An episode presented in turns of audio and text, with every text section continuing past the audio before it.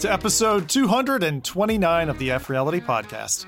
If you're ready to hop into the dystopian future of Minority Report and jack into the Matrix like one of Neo's besties, then this podcast is tailor made for you. Here on today's show, we have a few hot tamales for you to swallow on today's menu. We've got a startup uh, that sells your underloved gadgets through the magic of augmented reality. Is Zelda playing hard to get? Look no further. Elf Girl will gobble up your candy love, no questions asked. Looking for en masse physics based destruction in your fast paced FPS games? Just sign our petition. And on today's show, we'll answer can you really make a VR headset out of bubble wrap and engine grease? Let's see. Then for the finale, we'll touch on a little hands on Frankenstein project that Adam's been tinkering with, and we ask you to stay tuned to 104 F Reality FM. It's time to introduce our radio stars for our darling primetime listeners today. All right. This lad, he's got a passion for tinkering. He lurks about and pulls stuff together, trying to make it work, and on occasion the power goes out. But did you know he also had a career as a model? That's right. He loved all things silk, and the camera just couldn't get enough. This strapping young lad identifies as Adam Bombardi. Well, hey, hey, hey, hey, wait, wait, just a second here, just a second here. Let's set the rules straight. I was just trying to feck with Jose there a second, but uh, on your lady podcast, Adam, you can be a lady, but as we clearly established in the fine print, this is clearly a dude only show. So don't you go flaunting your hair extensions and mani pedis in here, damn it. You got to chew tobacco and go chop some wood. All right? so, proper intro now. Please put your hands together. It's Jasmine, the VR tech. I'm so confused, dog. I was like, is this my intro? Right? Yeah, I say yes now, right? Yes, hi. That's not that's not Jose. But but yes, Yeah. um, I'm I'm very sad that we're not going to be talking about mani pedis on this uh, on this podcast. Very sad. Oh, damn. but um yeah it's it has been uh, a little bit of a crazy week i haven't been able to play any you know super intense vr games lately so i've actually been uh, i tried galactic catch which is like Oh. if you yeah that if you played like real vr fishing it's just like it's just like that but instead of catching real fish you're catching these really interesting looking alien fish looks rad. looks really good. Do you like it? I do, yeah, because I really liked real VR fishing too. But now that I get to catch weird looking fish, uh, and they have the same sort of system where you can take them home to your your ship, and you've got an aquarium that you can decorate, put them in. Um, I do like. I don't think real VR fishing does this, but I like that you can actually change where the accessories are in the aquarium. Because I, I think I, I could be wrong, but I think real VR fishing is just like rock, and you're like the rock goes here pretty much, but you can't change the position of it. But yeah, it's like um, you there's you're on an alien planet and there's different um, I guess alien environments. Like the first one's a, a beach, second one's like a mushroom environment sort of Kingdom? Mushroom Kingdom? I guess it's a fun place. I'll tell you what. but uh, you can you can unlock different accessories that are themed from that map. So you can get like the mushroom environment or like the beach one or or little little accessories too. So I like that part. And the they, they have missions and things like catch three big fish from this particular environment. So it keeps you wanting to keep going. But I, I don't know. I like it. it. I I wanted something calm that I could play sitting down that wasn't too intense that I could stop whenever and it it was perfect for that. It looks good. I mean, like the, the the concept of like building your aquarium through stuff that you've caught, that gripped me in Subnautica. In the later levels of Subnautica, you get big fishing tanks or whatever. You can catch those aliens, bring them back home, and then there's an inherent limit on the tank in terms of how much you can put in there. The other one, um, Garden of the Sea, does that really well, where you've got a little pond by your house. And you can just bring back all these cute little things and fill it with that. And oh my lord, like it feels like catching real light like real pokemon like in a vr game and and so when the second you said that i didn't know that was in galactic catch and it's one that when i saw it like i was super excited about it because i really liked um oh shoot what's the resolution games one um, Bait. bait yeah bait so when bait first la- launched and they didn't have like social or multiplayer it was like such a cool game, but it was like, oh, it, itching for multiplayer, and then they brought that in later. Uh, Galactic Catch is single player or multiplayer? Single player, but it seems like they're planning on adding multiplayer. Um, so yeah. that'll be fun. I feel like you you do need that because there's nothing better than just catching fish and just you know just chatting with somebody. I will say, I wish they had that YouTube uh, player that Real VR fish uh, fishing has though, because it's nice when you're just like don't want to hear the in-game music after hearing it a thousand times and it's like okay i caught a fish i get it we don't have to be hyped every time. Like, so that's that's my only my only gripe is that like i i wish i could turn off the music or or just change it or they had a youtube player or something.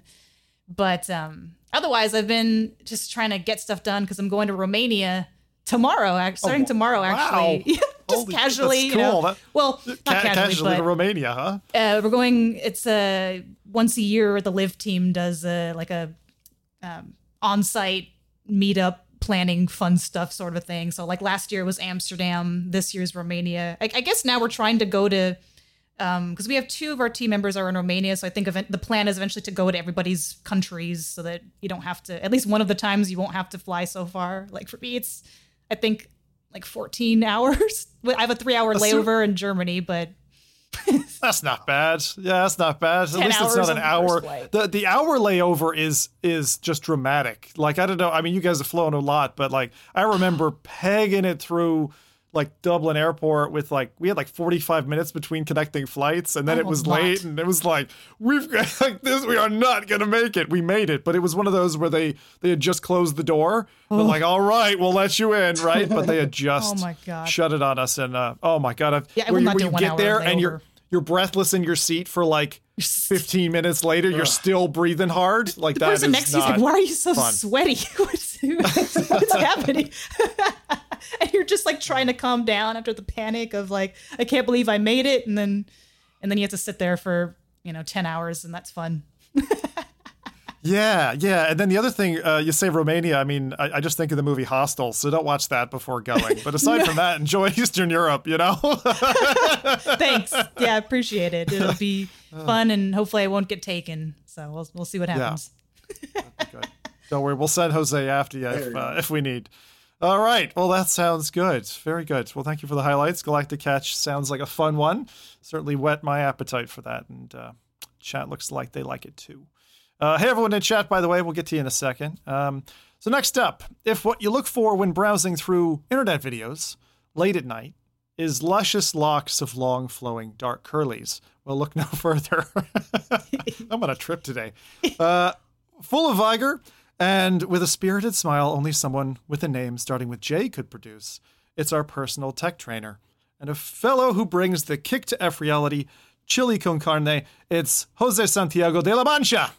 Hola, mi amigo, ¿qué tal? Oh, what's up? Bien, bien. Um, just good, man. Just relaxing. Um, it's been one of those weeks where I really don't know when the week ended. I, I really didn't even know we had the podcast today. It's just been a blur. it's it's just just nonstop momentum, getting projects done and wrapped up. We we just finally finished the broken controller um, experience here in Fresno, California. It's opened up its doors. The Fresno State University is already there, and leadership is happy. And just seeing the press react to it all, it's it's a blur, but um, relaxing, really. Um, seeing people kind of you know sending me message like, "Hey, well, I stopped by. You know, it's awesome." Like being able to to kind of start bringing in the arcades that we take for granted around the world and we see all the time and start to kind of manifesting them for real in, in, in, the US has been has been pretty cool. But as far as gaming goes, um, Final Fantasy 16.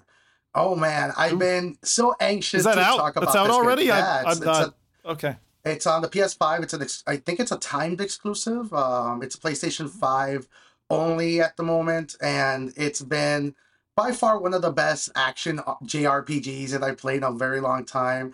I'm a really big action, you know, role playing gamer, and being able to kind of see a, a, franchise like Final Fantasy make a really big, impactful return, and seeing them like understanding what modern RPGs look like, and the graphics, the story. It's just been really the, my north star between all of this chaos that's been happening in my life. It, has been cool to kind of like see a classic um, Final Fantasy story, just just just a pure classic Final Fantasy story in a modern world. It's pretty much a, a reimagination of the first two original Final Fantasies dealing with the crystals and what they do, and and it's just oh, it's so good. And I just wanted to make sure that any VR person, because that's what VR is all about, right? It's embodying amazing stories and oh man, I, I want I to Why- try why- it. why- on my it was like a Why don't we have- popped up. What's up?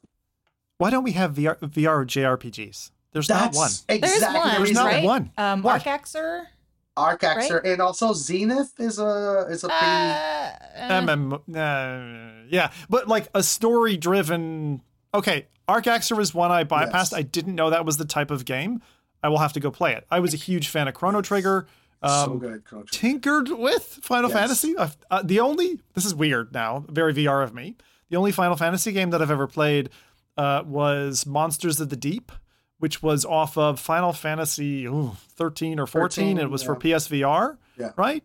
Um, fucking weirdest ass fishing game you're ever gonna play. But hey, there you go. I've just dovetailed the two. It was oh a wait, Final you're Fantasy talking fishing about game. Final Fantasy fifth, the one before this one actually that that released that they had the PSVR version. Um, I don't remember the, the name of the game. I think it's Monsters 15. of the Deep. yeah. Yeah, it might have been 15. It might have been 15. Yeah. Um, but like it was like you got into it. There were chocobo. There was like it was all like Final Fantasy stuff in there. But having not had the the background to it, it was like so weird. And the backstory is really strange. They were gonna make an FPS, and then they turned it into a Final Fantasy Yeah, fishing game yeah. for VR. Like it's the weirdest backstory, but it was actually really fun to play.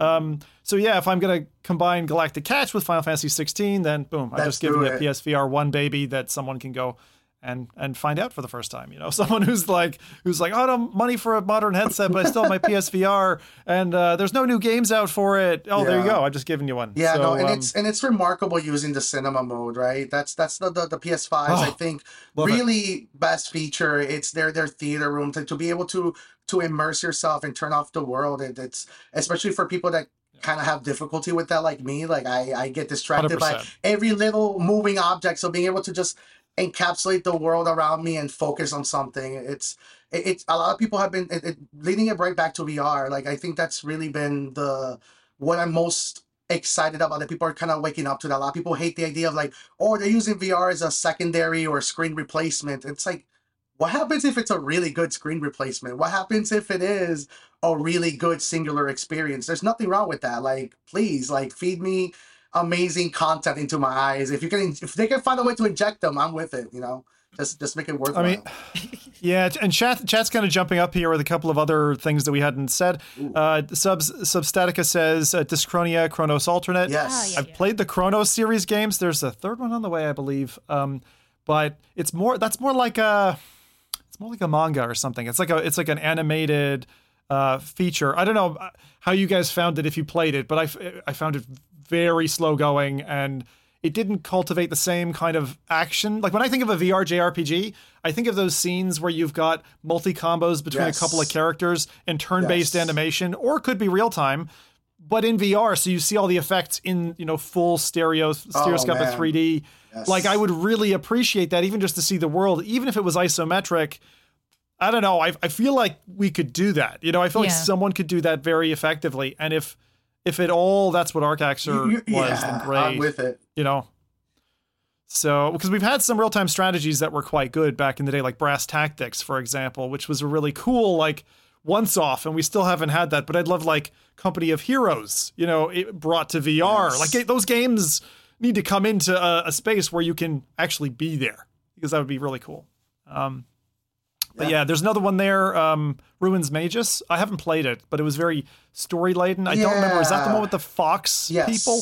Like they've all got fox tails. That one's very JRPG. I, I haven't very finished JRPG. it, but it's kind of like uh, yeah, you go into dungeon. I forget what they're, there's an official name for it, but they're essentially dungeons, and you're going and finding relics. But there is a a storyline, and you've got different powers like uh, that use you know various hand positions. Yeah. I would say that one is very much closer to JRPG. At uh, Dyschronia, that one's like interactive anime. Like you, I I enjoyed Yeah. it, but you have to know what you're getting into. I think before you play it, like you're not going to expect like to actually shoot things or you know it's not. I, I I I would say it's not western culture No. um and that's the thing because like my, my wife's huge into japanese and japanese culture and all that and she's studied the language and i she's always like on her app every single day you know listen, listening and learning more and um to me that culture is is like such a disparity for me like i, I find it difficult to enjoy that even though i like um a lot of anime and manga for me is is not necessarily something that i'm into like the paperback stuff but um I don't know. It's one of those things. People who love it, love it. You know, and the people who don't know what they're expecting are Yeah. like, "The hell is this?" it's, it's it's Marmite. It's Marmite uh, in that space. So Yeah. I mean, the story, Um, again, I only played the first episode, but I thought, I was like, oh, it's uh, other than the ending, which I won't spoil, which maybe is improved with the, you know, following two episodes. I thought, wow, this is pretty good. This, I was pretty uh, interested in the, in the story for like a, Yeah. you know, interactive anime, I guess. So I got to try the It has a one space. I kind of like that. I kind of like that term, interactive anime. The more, the more I hear it, the more I'm like, yeah, that should be like a genre. Like, I'm, I'm with it. well, well, think about all the generative AI stuff. I mean, before long, you'll be able to say, "Hey, write me an anime that I can partake in." You know, and Oh, Yeah. God. Tentacles. in a world with you and those tentacles always coming out. Well, anyway, let me uh, let me address the ghost in the room. So whether flying over handlebars or putting up a fight, AI is going to take over our jobs. And I'll tell you from experience, he's a Cheshire cat at night. His beard is a bittersweet souvenir, a scraggly scrub brush from Australia. Uh, so go get that hedge trimmer out, as this maple syruped Canadian is our leading talent of the show. So all, let's give all uh, old Rowdy a shout. As you'll notice, he's away from the show today, but he's here in spirit, just half an inch tall, and standing next to your neck uh, with a miniature pitchfork in case any of you get out of hand. So watch out. It's going to be me. So Rowdy will be back next next episode. He's traveling at the minute, and his Wi-Fi's shit, so we can't we can't bring him on today. Uh, with that, I'm going to ask uh, chat. Let us know if there's anything else you want to highlight from your uh, past week. I see loads of people in chat. Uh, they're talking away. Thank you very much. You guys are brimming. And um, hey, what's up, everybody? Very good. Um, I just see the boys there from Between Realities, which I'll I'll call out very briefly. I don't normally do shout outs here, but um, uh, Jose, you featured on the BR show, and it was funny. I saw you, and I was like, "Ha, that's funny." Because three months ago, I lined up to be on next their next show. You know, so That's awesome. next Friday. Um, yeah, and I've got kind of time off work and stuff like that. So Well, I was on there The appearance. first. I think it was like last year. I know. I, so You I led- see? you saw led your charge. episode like from like a long time ago. Yeah, yeah. Was that even before? I can't remember. Were Uh, you? yeah, it may have been before F reality even because that was It's mostly around that live time. stuff. Yeah, yeah. Yeah, yeah, yeah, yeah. I was catching up with that yesterday. In fact, Yeah. that was good. Those are good. So shout out to Between Realities. Great, great podcast. Been enjoying that for years. They, if you want to know the personalities of VR, there's no better place than that. yeah. So with that, I'm going to say, uh, okay, first off, who am I? My name is uh, Zim, and I'm the VR streamer who enjoys long walks on the beach, and I aim to win the Nobel Peace Prize one day. Working very hard at that. But before we go any further, I'm going to first have to answer for my crimes as a gamer. Uh, Adam called me out this week for my PS5 gameplay, posting to our F Reality group with a little picture that just said, Zim Talk 5 is playing my friend Peppa Pig. I mean, I figured like, okay, it's on the PlayStation, so it had to be one of your kids, but it looked hilarious seeing that on Discord under your name. I was like, I have to say something.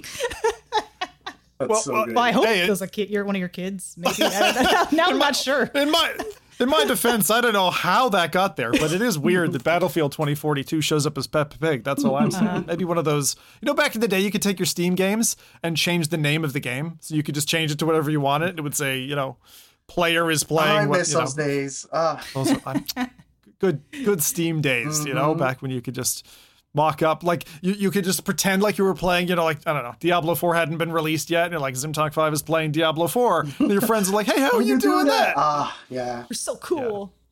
That's another one we need. We need action RPGs feckin' in VR as well. Like, wh- why, why don't we have those games in either? Anyway, all right, I'm going to come off my pedestal. So, my VR highlight for uh, this week um, is I finally descended into the eye opening alien world uh, that is present in Outer Wilds VR using the Nomai VR mod.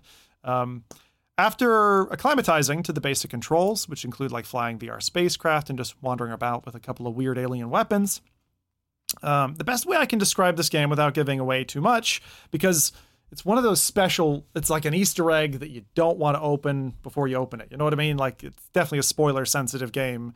as it stands. So I'm going to be as nebulous as possible while still giving you some tactile feel for what the game kind of entails. Um, so after I got down the basic controls, the best way to describe it, I would say, is uh, it's an alien solar system, a bit like the VR game 1111, which has you counting down kind of 11 minutes to disaster before the sun blows up. Um, and the system is in trouble that you're in in this world. Uh, so, like Mass Effect and other games, things just aren't right, and you've got to leverage your own exploration of that environment uh, and the wisdom of those who went before you, like you know an alien race that was there before you and all that. So, in a very Subnautica style manner, in like piecemeal format, you're like putting together facts and story pieces and learning a bit more. You go into the game like not knowing anything. You feel like a newborn. Um, and from the film world alone, I, I definitely felt like alone and drifting in the ether at some times. And at other times, you're like full DEFCON 5, like red alert, and your like eyes are wide open, your hands are gripping your controller tightly. Like it's a very, um, it's like a police job. It's like very exciting at some times, and other times you're just like floating away in space because you pushed the wrong button. Um, whoops. whoops, whoops, indeed. I loaded myself into a cannon by mistake and shot myself off into space. So yeah, and the game isn't like it's not got an easy reset button. So you're like, feck, now I'm drifting for five minutes and thinking about what I did. You know, so.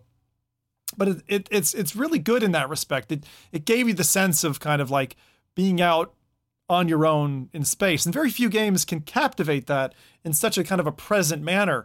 And I felt the VR controls in the mod were, were pretty good. Now, there's something about my configuration that's marring my experience a little bit. I got several crashes, probably eight or so in like a four hour um, game run. You know, it does do kind of auto saves and stuff, so I didn't lose too much progress, which would have been a lot worse. Um, but as you as you kind of peel away layers and learn more about the game world, um, I just I've I've starting to fall in really deeply curious about uh, Outer Wilds and what it's got. And I'm the kind of guy like if you put me in the game like Minecraft or something, I'll just you know like building a project in a house and I'm just running over the hills trying to figure out is there a cave over there? What I'm an explorer at heart, and this game really does captivate a lot of that. But um, I equate it to a film that I'm a big fan of, which is Interstellar. Mm. For those who maybe haven't seen it, um, there's like a gravity world they come upon and it's like you know what is their normal on that planet could easily be the end of your existence and so you have to kind of be on the constant lookout and your brain's all like running to keep pace with what are the rules of the road here um, so i certainly felt in a few situations in this game like naked and unawares to the conditions in the operating environment on the new planet and you go planet to planet with this thing so um, really cool so far. I've been told that I haven't even seen, you know, half or whatever of the game has to offer. So I'll be doing a bit that a bit more. But if you're into kind of like simple modding stuff, is this is just it requires a launcher, kind of like if you've done that for like Bonelab, like you download a launcher, you install a couple of simple mods, and you click a button, and that's it. It's not it's not like Skyrim modding or anything like that. It's really you know 10, 15 minutes tops, uh, and you're ready to go. Um, so that was that. Have either of you played around with Outer Wilds, either in VR or not? No, I, I keep confusing Outer Wilds for Outer Worlds. So at first, I was like, oh, Same. "Oh, Outer Worlds, like that." I like that. I like that game. But then I was like, "Oh no, wait, that's the other one." It's unfortunate they have such a similar name, and I get confused like most of the time. And they were launched really at a close yeah. time to one another as well. It wasn't like it was. It was confusing to me up to the point that I pressed purchase, and I was even then going like, "Does the this right have VR support? Like, did, did I buy the wrong one?" But it was on sale during the Steam stuff, so I ahead and picked it up. So very good. Well, wh- why not? Uh, what's Phil? Phil's saying, "Oh my God, the Outer Wilds VR mod is the most amazing gaming experience I've ever had." With a few hints from the internet, I was able to finish such an amazing game. Uh, seemingly only indie games have to offer. Yeah, it's it's really cool. They do a lot of things really well, and um, I had slack jawed moments. And I've played 1600 VR games, so I was like, fuck. Like I was literally f bombing my way through some sequences. Uh, it's that cool. So definitely, I would recommend it. Let's go into the news for some appetizers and jump right in. So first off, um, as reported by the Financial Times, uh, the production of Apple Vision Pro, which is Apple's brand spanking new aluminium and glass battle cruiser that's due out in 2024, has been limited down from an earlier estimate of 1 million down just to 150,000 units in the first year. That's quite a dramatic cut down to like 15% of the original target. Uh, apparently stems from production challenges. Uh, it seems though that newscasters do hop on this stuff almost like this is like what a month after the original announcement, and now they're jumping on it just like they did with the Sony's head thing. Like, so what is the doom and gloom? I guess it just gets the clicks or whatever. Fair enough. But behind this, right, ultra high resolution OLED displays. Um, the necessary yield of defect free displays being a key factor in limitations in supply chain here it's understandable, particularly for Apple, because they have a certain quality bar to meet. I remember there was a horrible statistic I remember hearing about the original iPad, where like literally they were making 10 iPads to sell you one. Like nine were getting scrapped and one was going in a box. And that was just like, as someone who loves technology, I'm just always kind of very worried about that kind of stuff. Um, in the same article, it also alluded to the fact that Apple will get Samsung to make displays for a more affordable headset uh, back into as far away as 2026. But the idea being that instead of $3,500, maybe you'd get something from Apple that was a thousand or you know 1,500, something that's a, a little bit more palatable for us mere humans. Um, so not surprised at that. Three years isn't a long time in the VR realm, honestly. Um, so I, I'm happy to wait. Plus, it's Apple, so probably won't buy it anyway. yeah, I, and that's Apple. Good for you. Yeah. Who's gonna get it if you get it? I yeah. guess. I still want to see it. I still want And want it to goes play to show- it. I'm still glad people who can. Yeah, and it goes to show why people, a a lot of uh, people that speculate on or were talking about the the release about the, the headset leading up to its announcement, they were saying how a lot of people behind the scenes were not happy with its early announcement, and it goes to show why. Um, a lot of people were kind of like a lot of people that are fans of Apple when when they announced the Vision headset. A lot of people didn't uh, picked up on the fact that it was Cook who announced it, and usually Tim Cook doesn't talk about design. It- It's usually Johnny uh, Sroor, I forgot his name, but the designer who is their SVP of design is usually the person that talks about the the design approach to what how they got there, and it that didn't happen with the Vision Pro, which made me a lot of people were speculating maybe behind the scenes they were unhappy with how they're going to deliver these headsets, and maybe we're gonna start Hmm. seeing the design challenges and the reality of mass producing these not affecting just apple but now if apple's this is the sad reality if everybody uses apple as the the the, the north star about how what things can be possibly done if they're struggling with the mass producing this headset i don't even want to imagine what everybody else is Yeah, dealing This is with Apple. So Mhm.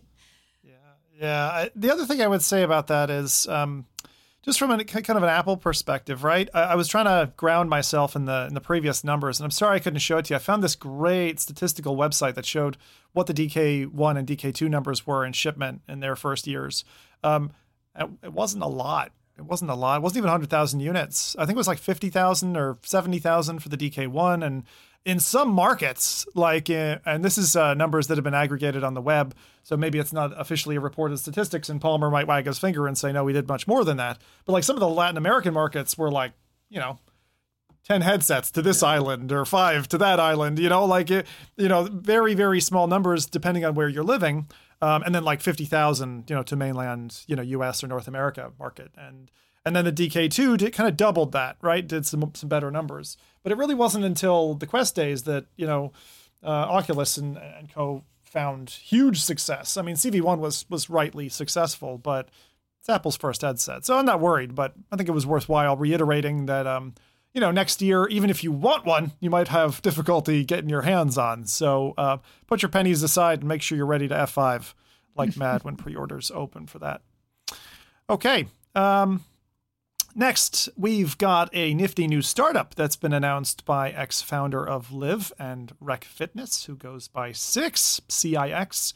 I don't know the story behind his name, but um, I'm sure it's out there somewhere. World of somewhere. Warcraft, character actually. World of Warcraft yeah. Was it? yeah, Cix Liv was his. World of Warcraft character. Fun fact. Ha!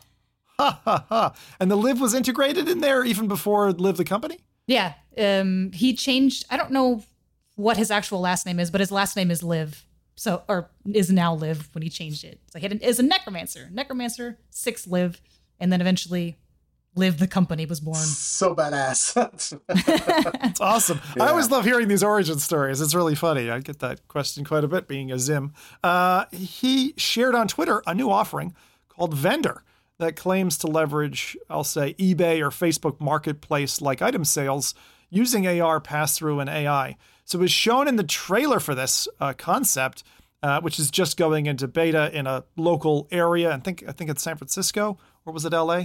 Um, there's item detection determining what the item is through, I guess, I, the iOS stack. Um, and in this case, they're kind of mocking it up now, getting ready with the tools that have been released to developers. Um, but the idea is you could have in, in front of your hands an item. In this case, I think it was a Nintendo Switch.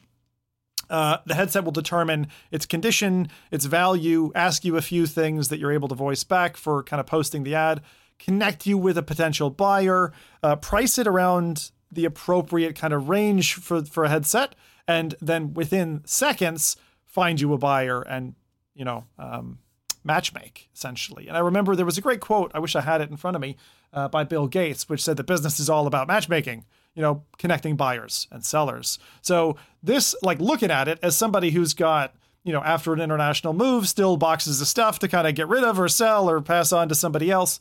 I think of all the investment time in form filling, photo taking, all this kind of stuff, right? And if you can cut some of that stuff out, make my workflow faster, I'd be very, very, very thankful. And um, my only thoughts there are, uh, aside from being yes, please, are um, I'm curious about some of the nuances here. Like, what's their business play? Are they taking 5%, 10%, a fixed transaction fee? Like, how does the financial model work? I'd be really curious, and I didn't see that exposed Yeah. yet.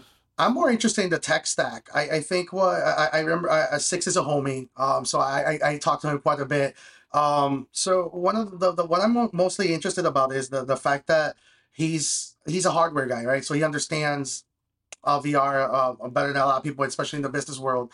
Is the understanding of the optical sensors that these headsets have, right? So we we we obviously from the trailer we only are thinking about the optical, the visual, but think of the layers, the the depth sensors that these headsets have. So you'll probably be able to even detect deep scratches in glasses or in the glass, or that may not be optically viewable, or different filters, because you'll be able to Mm. use that in real time. Like you maybe uh, it- it's I'm very interested on that part. It's that you'll be able to visually see something on a, on a like a, a virtual replication of what the person is selling, and you'll be able to look at it through different visual filters that they that was also captured natively. So maybe you're looking at it in visual, it looks really nice until you use like an IR filter, and then you can see like a deep scratch that just doesn't look on a visual surface on the optical screen. So you're gonna start Yeah, seeing a lot of weird, yeah, that defects, things The- that we the- see the- on the- the digital twin the power of the science behind Mhm. that imaging layer is really cool. Like these headsets are loaded with tech and what they can achieve, like you're saying, right? It's almost untapped at the moment. yeah. So th- this is maybe the first app that I've seen which is really kind of taking that tech and saying, "Hey, let's make a business Make it- around it's it." Right? incredible. It's a very smart. That's great. The last time I ever seen something in this or tech technology way is the digital twin stuff they're using for oil uh, oil rigs, where they're using drones to detect you know physical differences or weathering. I haven't seen this like on consumer to to sell. It's awesome. It's like man, that's such a great idea. So it's shout out to Cix for sure. Yeah, it's cool. And, and again, when when you've seen someone again like a Palmer Luckey, right, where like they they do one crazy idea and it works, and they do another crazy idea and it works. Like I love those kinds of founders because you have to throw everything in you as a person on the line. Along with business, along with the money side, right? You have to have a head for business and be able to make it worthwhile as well. All that stuff is a giant balancing act. Lo- lo- love product designers, product managers like that who come up with that stuff. So You know what I realized? always, always looking to one up. This this actually has more than three letters in this product. he said, right? Live your wreck, but vendor GG. Wow, we're we're expanding It's a little got double. bit I here. mean, we expect twice as much from you, Cix. There you go. No, but I think this is cool Um, because I uh, I've sold a lot of stuff on eBay and it is so te- I mean it's gotten better, but it's still tedious to have to do the title, listing, all the categories and pictures and all that crap. So I don't know if I would necessarily need something like this in VR, but even just to take my phone and be like, here's what this is, pull all of the information and autofill it, so I don't have to do that because it's it's awful. Like I would hire somebody to do that. It's so annoying. It's an annoying task. So I like the concept. It seems like he said this is coming on iOS and a Discord bot. I don't know how that is going to work. Like Discord bot wise and everything. I didn't understand that integration either, but um, hmm, We'll see. not social. Must be something else. Maybe that's just their integration layer, you know, with with their cloud equi- equivalently. Uh, that that might be it. Discord's an easy um, API for hooking. I would imagine that's probably what it's there for. Um, okay, so there's that. Those are kind of two bits about AR. Let's go on to the third one. One more nifty AR piece from Twitter is kind of similar to uh, weather reporting stuff we've seen before. We used to see those like I think it was Florida, Florida like hurricane strength, water flood levels, where you're you know reporters standing in the middle of a storm and he's like, "This is three feet, this is nine feet," so people realize exactly what that looks like and how scary it can be. Um, well, now there's um, this really cool concept in a room uh, with like a proper LED stage panel lit room and it's based on your gestures and sound mapping that a storm is happening all around you on this stage. And I look at this thing. Adam's now showing it on on the live feed. Uh, but think of going to a party or something where you've got this like giant storm all around you. That's your you know dance floor at your wedding or what? I don't know. It looks pretty fucking rad. Like it go to a party like that. That looks pretty sick. It does. I, I feel like in this particular one, I'm. I feel like I'd get sick somehow though because there's too much rapid movement going on in a room, and I'm just like I don't know what's happening. I'm not moving, but everything else is moving. So I can see in cool use cases, but this particular one, I'm like Jesus, I'd get so sick. I think. A room full of drunk people, man. There'd be so much vomit just Liquid flying around. everywhere. This is like Yeah, lucid people dreaming get real me. life seasick. That's kind of like how I What'd you say, Jose? Uh, it's like lucid dreaming to me. That's how I lucid dream. I, I my lucid dreaming is that I'm like I feel out like I'm in a glass box, seeing the world happen inside, like outside the glass box. So it, Really? yeah, Oh. that's kind of how exactly what it looks like to me. It's like whoa, I can't handle It It reminds me of a game that um, it was a side-loaded game uh, called High Seas VR, which put you in command of a ship on, I think it was Oculus Go. Go. And it was one of these side-loaded titles, or Samsung Gear VR, I think, could do it as well. But you were off on a boat, and it was almost like a room escape. In other words, you were in a boat in a fixed position with like handles or levers and things you could manipulate. And you could go back to the engine room and manipulate that or fix the engine. But the idea was have your ship survive a monster storm. And you don't need George Clooney or whomever to appreciate it. It was insane being in when like these giant waves. I know we were talking about Interstellar and they feature in that film, but these giant like ship killing waves were coming across your bow in VR, and you were having to like turn the ship and all that through these rudimentary like three DOF controls. It felt a little clunky, but it still felt immersive, and we still haven't seen like a storm bearing game like that. Um, again, you know, sail your ship across the ocean blue or whatever. I imagine water physics and all of that would be kind of difficult to do, but yeah. So if you haven't se- if you haven't heard or seen that, there's another one. If you got an old Oculus Go headset, I don't know if you can even download stuff from the store anymore, but or or sideload, all that might be shuttered at this point. Um, but High Seas was pretty rad.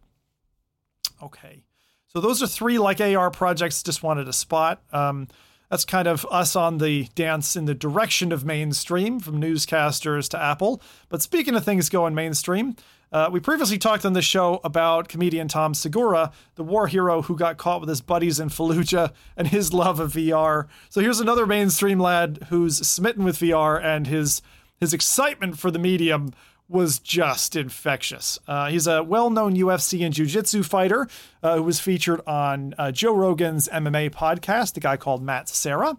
And his power level went well over 9,000 in his hype when he was talking about Population 1 and his love for the game.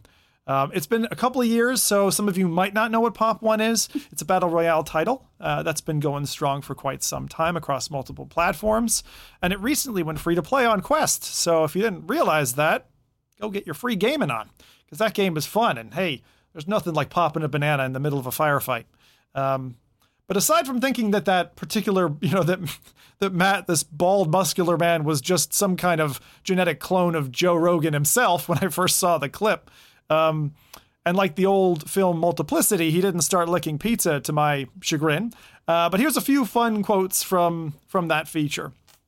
This guy said, I sure get some dopamine. I'm fucking yelling, I'm gonna snipe, I'm gonna snipe. And as I'm shooting, my wife comes in and smacks me in my balls, saying, "Yeah, you think you're getting some later?" Because he thinks he's like hot shit when he's like sniping away in this game, and he gets super amped up. And and then he says like he's like, "I can't go back to regular games after Oculus Quest. It's just so immersive." Firstly, I love that he said Oculus again. Haha. Still. I'm just say that again. Uh, still, right? And I still think it should be that way. But man, this guy, like seeing somebody get so hyped up about it, and he's he's had a vibe. He's he's not new to this, right? But he's still so animated. It as a guy who's very much an admittedly closet gamer, because I'm like I bank by day, I game by night, right? I'm aware of opinions of others, looking down on gaming, and um, as almost like a poor life choice. Like my parents both kind of rejected the whole gaming thing generally. My brother went and became a you know a beef eater like Jim Buff guy after we used to lay on his Counter Strike, and he gave up all of that. So for me personally, when you see somebody like a real normie being so over over the moon about the whole thing. I just eat that enthusiasm uh, up, and it's like a personal model for me. Uh, you know, that is it something I still kind of personally deal with. Like I'm really excited. I can talk excitedly with you guys, but if I'm in the room with somebody who's like nobody's a gamer, Yeah. you'll see me clam up, right? And I've been that way a lot. I, and I, so this is a sad thing to say, but like I feel for gay guys who like have to come out of the closet, so to speak, because I had to do that at one point, like with my boss at work, where I was like, you know, my big hobby is like I'm into games and stuff, you know, and it's, it's difficult. It's difficult and it's funny. It's it's kind of silly, but I, I feel it. It's a real thing. It's just you know. So I, I love seeing people in normal mainstream get so animated about it. I can't wait to see more of that. I know it's a for me it's a guarantee. Like that's definitely coming. VR Right? Like, definitely has the potential to do that, and it's so cool. I I, I saw that that interview. I, I I love MMA. I don't know if I ever mentioned that, but I follow MMA. I love uh, fighting sports, and being able to VR is the only I, I think gaming esque medium that uh, can definitely uh, make it cool. It definitely has a cool factor there. It, it breaks down the the barrier of that that old school stigma. It's like, oh, you're sitting down playing video games, but now you're actually moving around and and, and actually using you know your your your your your your body to to do things. And it's really cool that MMA fighters, people who are in the athletic world, are kind of the the right me- candy with the medicine for getting people into VR. So I, I just um I keep I keep hoping that there was actually another I thought you were going to talk about that when you mentioned MMA, but there was a video that recently also went viral with, which was showing combat sports using VR and I wish I could have um put post a link on that. I'll probably post it after the the the post the on, on the Twitter. one? Where they were Yeah. doing karate with the Pico They headsets? were doing And I was like, karate, yes. How? Oh, yeah, because and it's something like leg tracking, or were they using emotion? I remember seeing it Yeah. and thinking, I was like, I don't buy it. Like, I, I love the idea, the concept, but I was like, yeah, no way that's good enough right yeah, they now. were using then- sensors, but, I don't know what the sensors were tracking really. I forget yeah what they were using i saw that as well and maybe a week ago or so Mm-hmm. but um we're getting there we're definitely getting there and the cool thing is like doesn't matter how you are today you can like you can get fit you can get hot looking like just playing vr games every day you know what i mean like it's crazy that like like you said vr gaming is not this is a very different type of gaming, right? It's full in, it's all involved, um, and it is that much richer. And and it it means to me like whereas you might just want to have a quick bite of choc- chocolate bar, it's like having the full chocolate fudge cake. That's what VR is like for me. Like, and I and I, I have to pick my days carefully. I'd be like, okay, it's a fudge cake day. I'm getting the headset on. Five hours deep, I'm going right, and that's how I treat it. It's almost like in my immersion tank.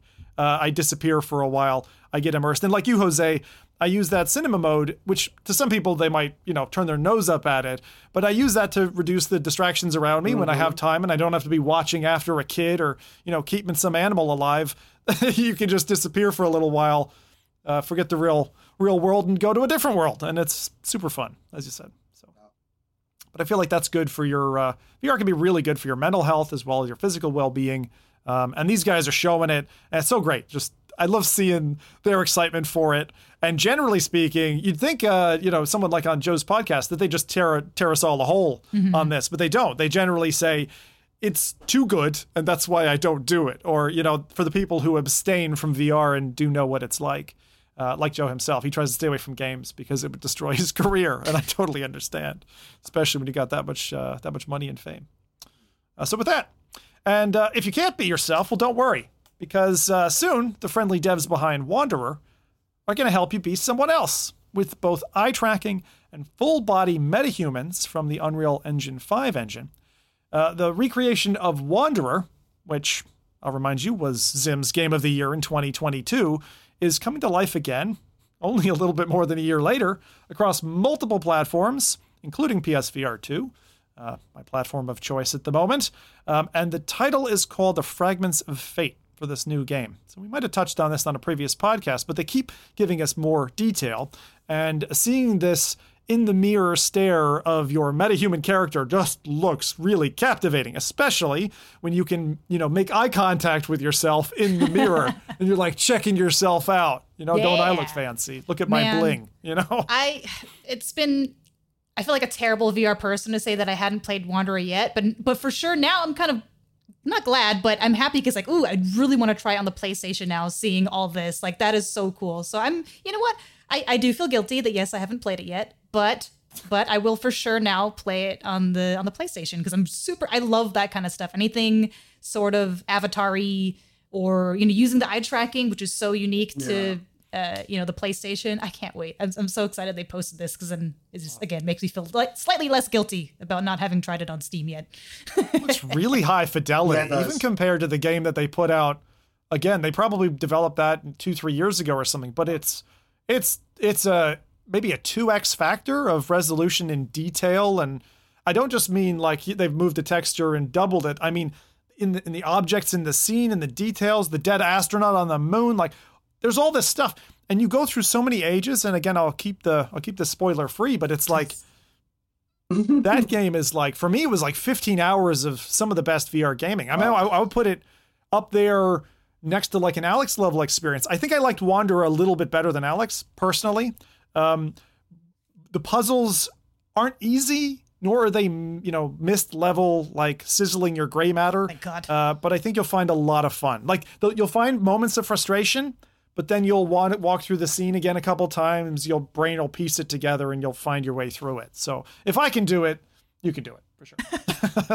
I don't know. I don't play Myst game. Well, I used like a long time ago, so I don't know. Not not that you said it's anything compared to Myst, but puzzles and me don't always get along very well. But I would be willing to give it a shot just from all of the really great things that I've been seeing uh, about Wanderer. And I feel bad. I don't. I, I don't feel like it's talked about um as much. It's not Like, talked it- about yeah, enough, which is why I think this play is super smart because Wanderer got some fanfare, but it came out of left field. It was in it was released like January 22, and then a lot of people liked it, but it didn't really get much fanfare.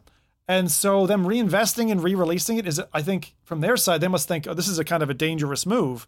But when you know you've got gold and it's done really well, putting it on a new platform, bringing new detail to it, that's super smart. I hope they make triple what they made the first time around Yeah, it's smart. on that game. So there you go. I love the aesthetic. Uh, but I, like- I, I, I, I, definitely, I definitely was scared and concerned to like uh, uh, uh, join Adam in, in admitting that she that I'm not playing it, but you know, looking at the aesthetic and the art style, I think I'm comfortable also admitting that I haven't played it because it's definitely something I might actually pick up. This is the thing. Like people will have, and I, I only barely picked it up after I think it was Mike and Nathan had suggested it to me. Um, having you know when they when they had gotten kind of early access to it, and then I waited mostly almost a year before I played it. And when I played it, I was like, "Feck, this is really great." You know, and there's a few of those titles in VR where you're like basically unmissable, and so um, you should both definitely play it on PSVR 2. Although I I don't replay games. I almost never replay games, but this one maybe because it looks so different, you know? Um, anyway, and if you can't afford a whole game, why not just pay an elf girl to eat candy on TikTok? Yes, that's right, ladies and gentlemen. Uh, you two can live your best life shoving peppermint treats into this fairy here, Sally. Cherry Crush TV, uh, who brands herself as your very own AI Tamagotchi, uh, is known for mimicking idle animations and reacting to when people send gifts. Uh, gifts, not gifts. Well, gifts and gifts. Gift, gift. Sometimes gifts can be a gift. Oh yes. And um, this is this is a trend that's been bubbling up for over the last year. It's a trend of NPC streaming, Yeah. where people act like non-player characters on TikTok Live for gifts, and it's been going viral. Um, Cherry was an ASMR YouTuber in 2015 and amassed millions of followers since. She's an English American content creator in Miami, Florida. So just right up your street there, Jose. Yeah, This is I your would like to admit what I moonlight now. I, I didn't know you were going to expose me in that reality like this. But, uh, I would love it if that was so true. You like, like, like pull a mask on, dude. That'd be amazing. I'd, I'd pay to feed you candy, Jose. man, yeah, and and it's Uh, it's like- so bizarre. I, I this entire So and, and you said it's been happening for almost a year. It's actually happening before Yeah. that. This is like an evolution of something that's been stemming for quite a bit. A lot of people don't realize Yep, is that years. repetitive patterns for kids end up evolving. Like I, I I don't know if if um, you guys have seen the research on this, but there are kids who are developing lisps because they're imitating the content creators who are imitating this. So their their language, Oh, the way they talk, the the way there's there's actually people who have developed uh Ah, uh reprogramming uh issues because they have been doing this for long sessions to the point that it reprograms their speaking, their their behavior patterns, their jeez. it's it's it's it's scary. you mean because of the auto interrupt? Like when you're speaking, but then you, like an NPC would talk, you interrupt your own sentence? Correct. And so you're, okay, these like speech There is participles there is are a there. lot of social Nifty. coursing that's happening with these tools. Uh, Actually, the um, I, I- I learned. I don't know if you guys ever heard of the millennial pause, but it's something that I learned through TikTok. It's something that kids do not like, and it's when you start a video. And if you think of millennial videos of YouTube back in the day, the video would start with somebody going, and then they start talking. They don't. If you look at modern YouTube videos, that small pause of time is time wasted, and time is what these kids create care about the most. That's why they're they're they're optimizing the views and the videos. Like there's videos now where they have a person live streaming playing a game while also drawing, while also having the chat on the I screen. hate Yeah. that so much. Where you, it's like ran, whatever is that? They, it's always the same game, like random, like Flappy Birds or something during the. And I'm like, this is too much. But maybe because I'm old uh, or older. Sensory for- It's for that to exactly that. that. is the It's exactly that. Yes. So They are they are now attuned to be. I remember a comedian was talking about this. They're like, "How many screens can I get between me and the television? Like, I need my iPad, my phone, a Switch, you know, and then the TV." And honestly, com- being completely honest, my average session when I'm watching something is three screens. It's, mm-hmm. I've got three screens going. I'm watching a kid on a baby cam or something. I'm checking my social feed and I'm watching a movie. And probably a fourth thing as well. Maybe I have my laptop open doing some work or whatever. It's like it's mad that we're there now, but that content is evolving. This is another example of that evolving. And I have to pull out. We've done this before on the show, uh, but Anton Hand uh, from you know H3VR and known for his kind of push into VR. Some of the things he says just hit the nail on the head so hard, and this is one of them. So this is Anton's feedback on this otherwise kind of daunting, scary look at content creation. He says, I love coming across a piece of media that triggers a genuine feeling of revulsion to self analyze with.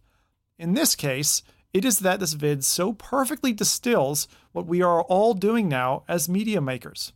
This performer has just optimized it all the way to the fucking bone.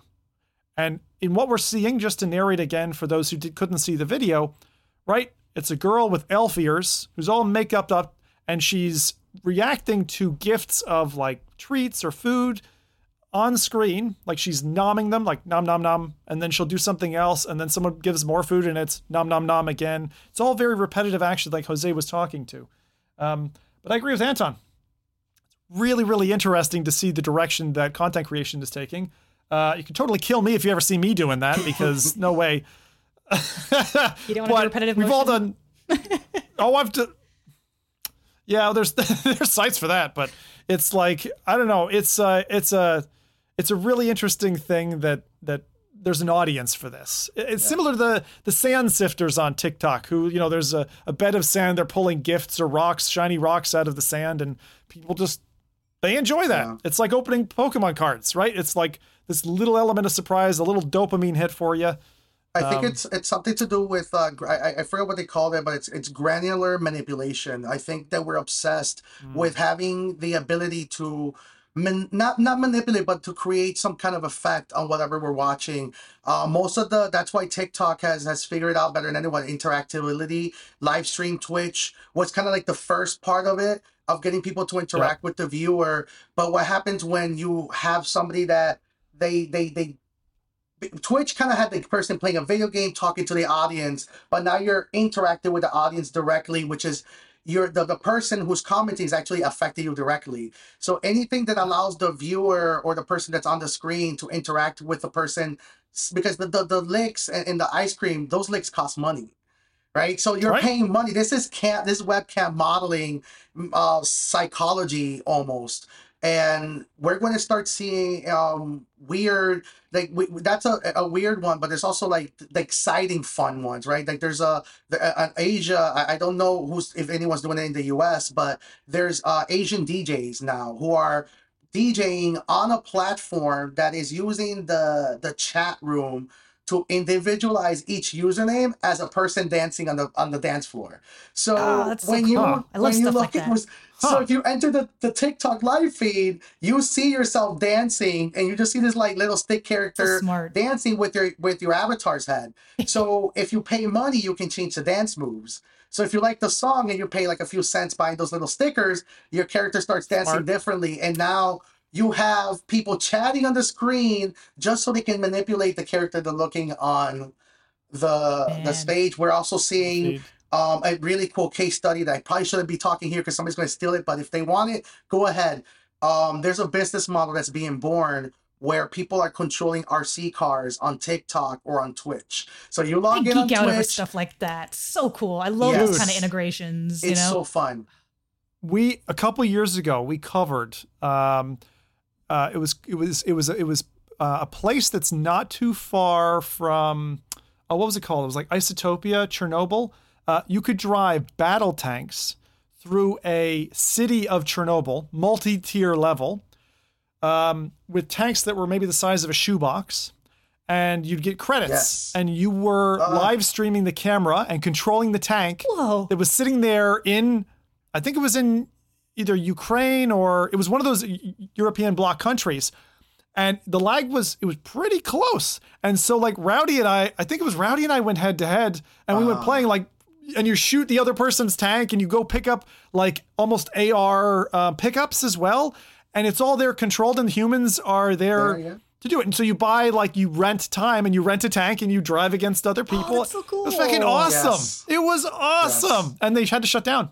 Uh, in the end, I think they're I think they're closed now, but they only just shut down shortly after the Russia Ukraine stuff kicked off. Uh, um, they were kind of limping for a while hey, there. If anyone wants to but, bring this to yeah, I, Isotopium, I'm here. Like, reach out to me. I'm ready to make it happen. It works.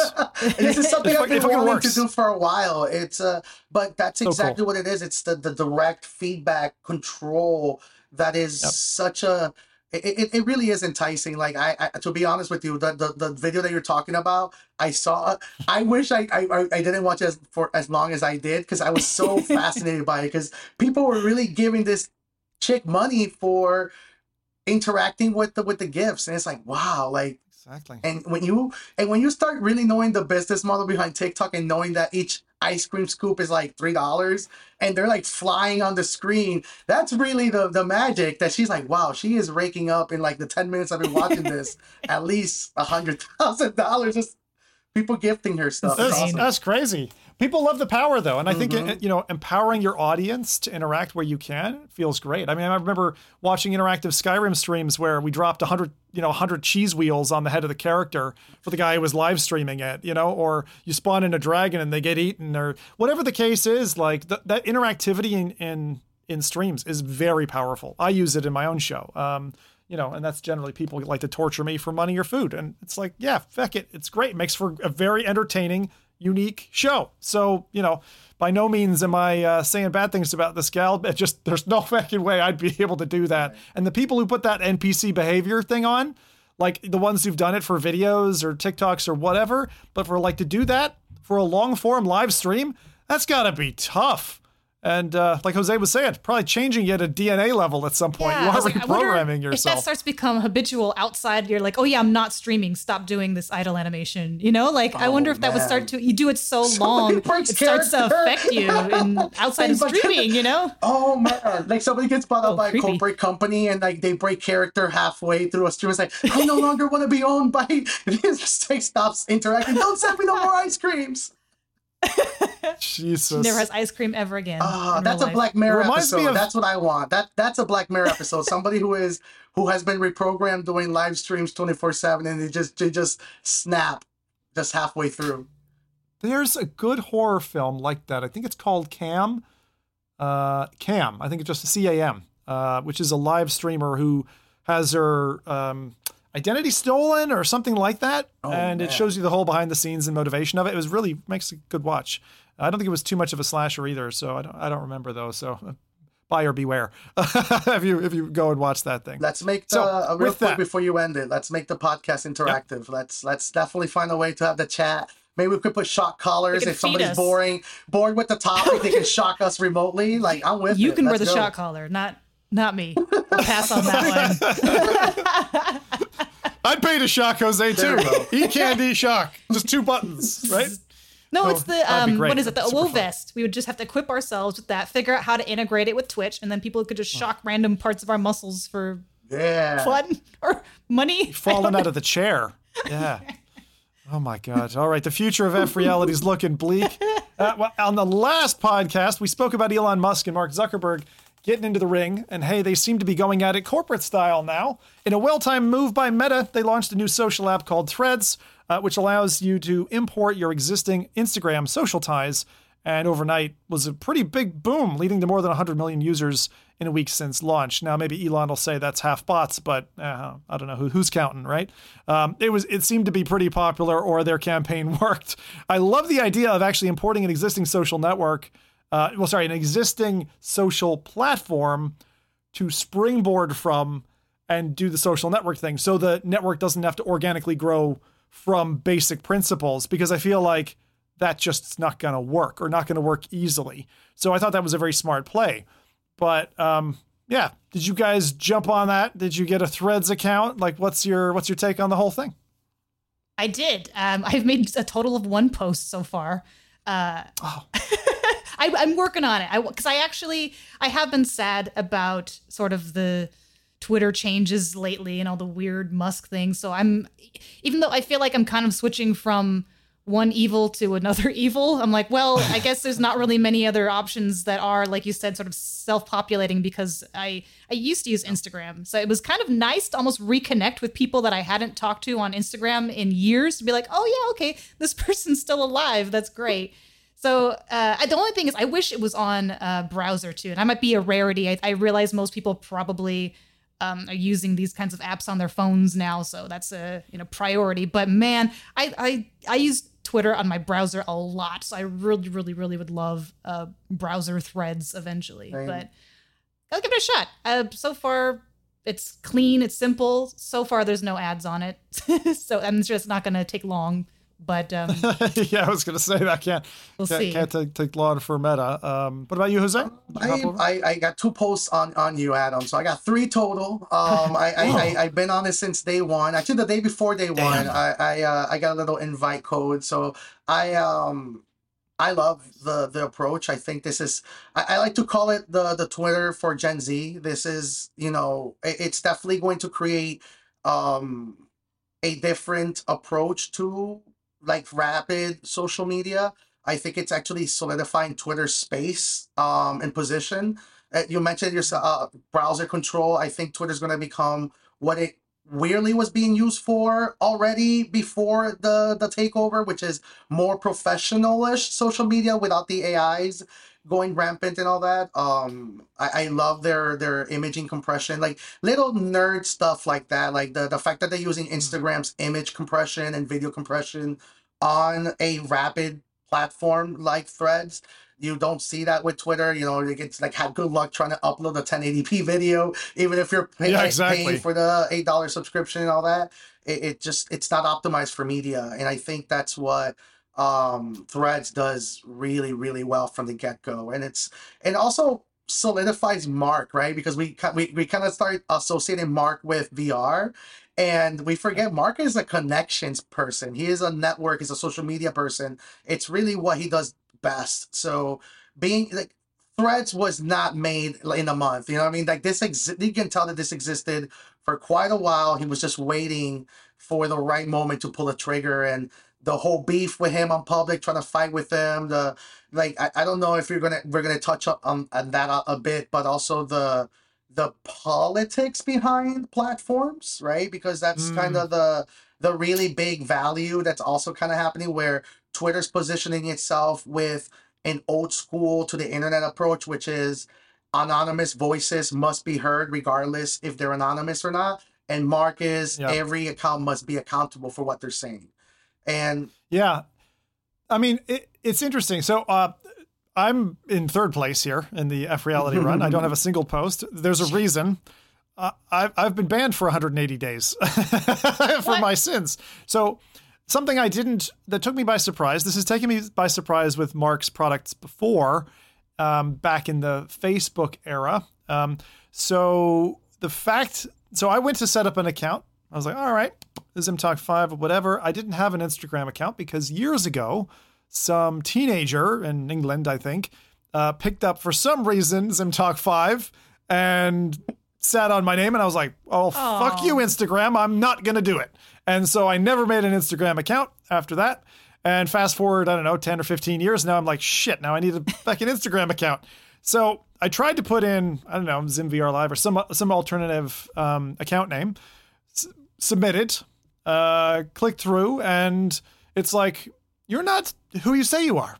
And this isn't a real name, and therefore you can't sign up for 180 days or whatever. like, and, no. and so I appealed, and I was like, shit, so you have to use your full, you have to use your full real name. And I didn't realize that. And so I think I must have attested to the fact that it was like by their terms and conditions. And then now they're challenging it.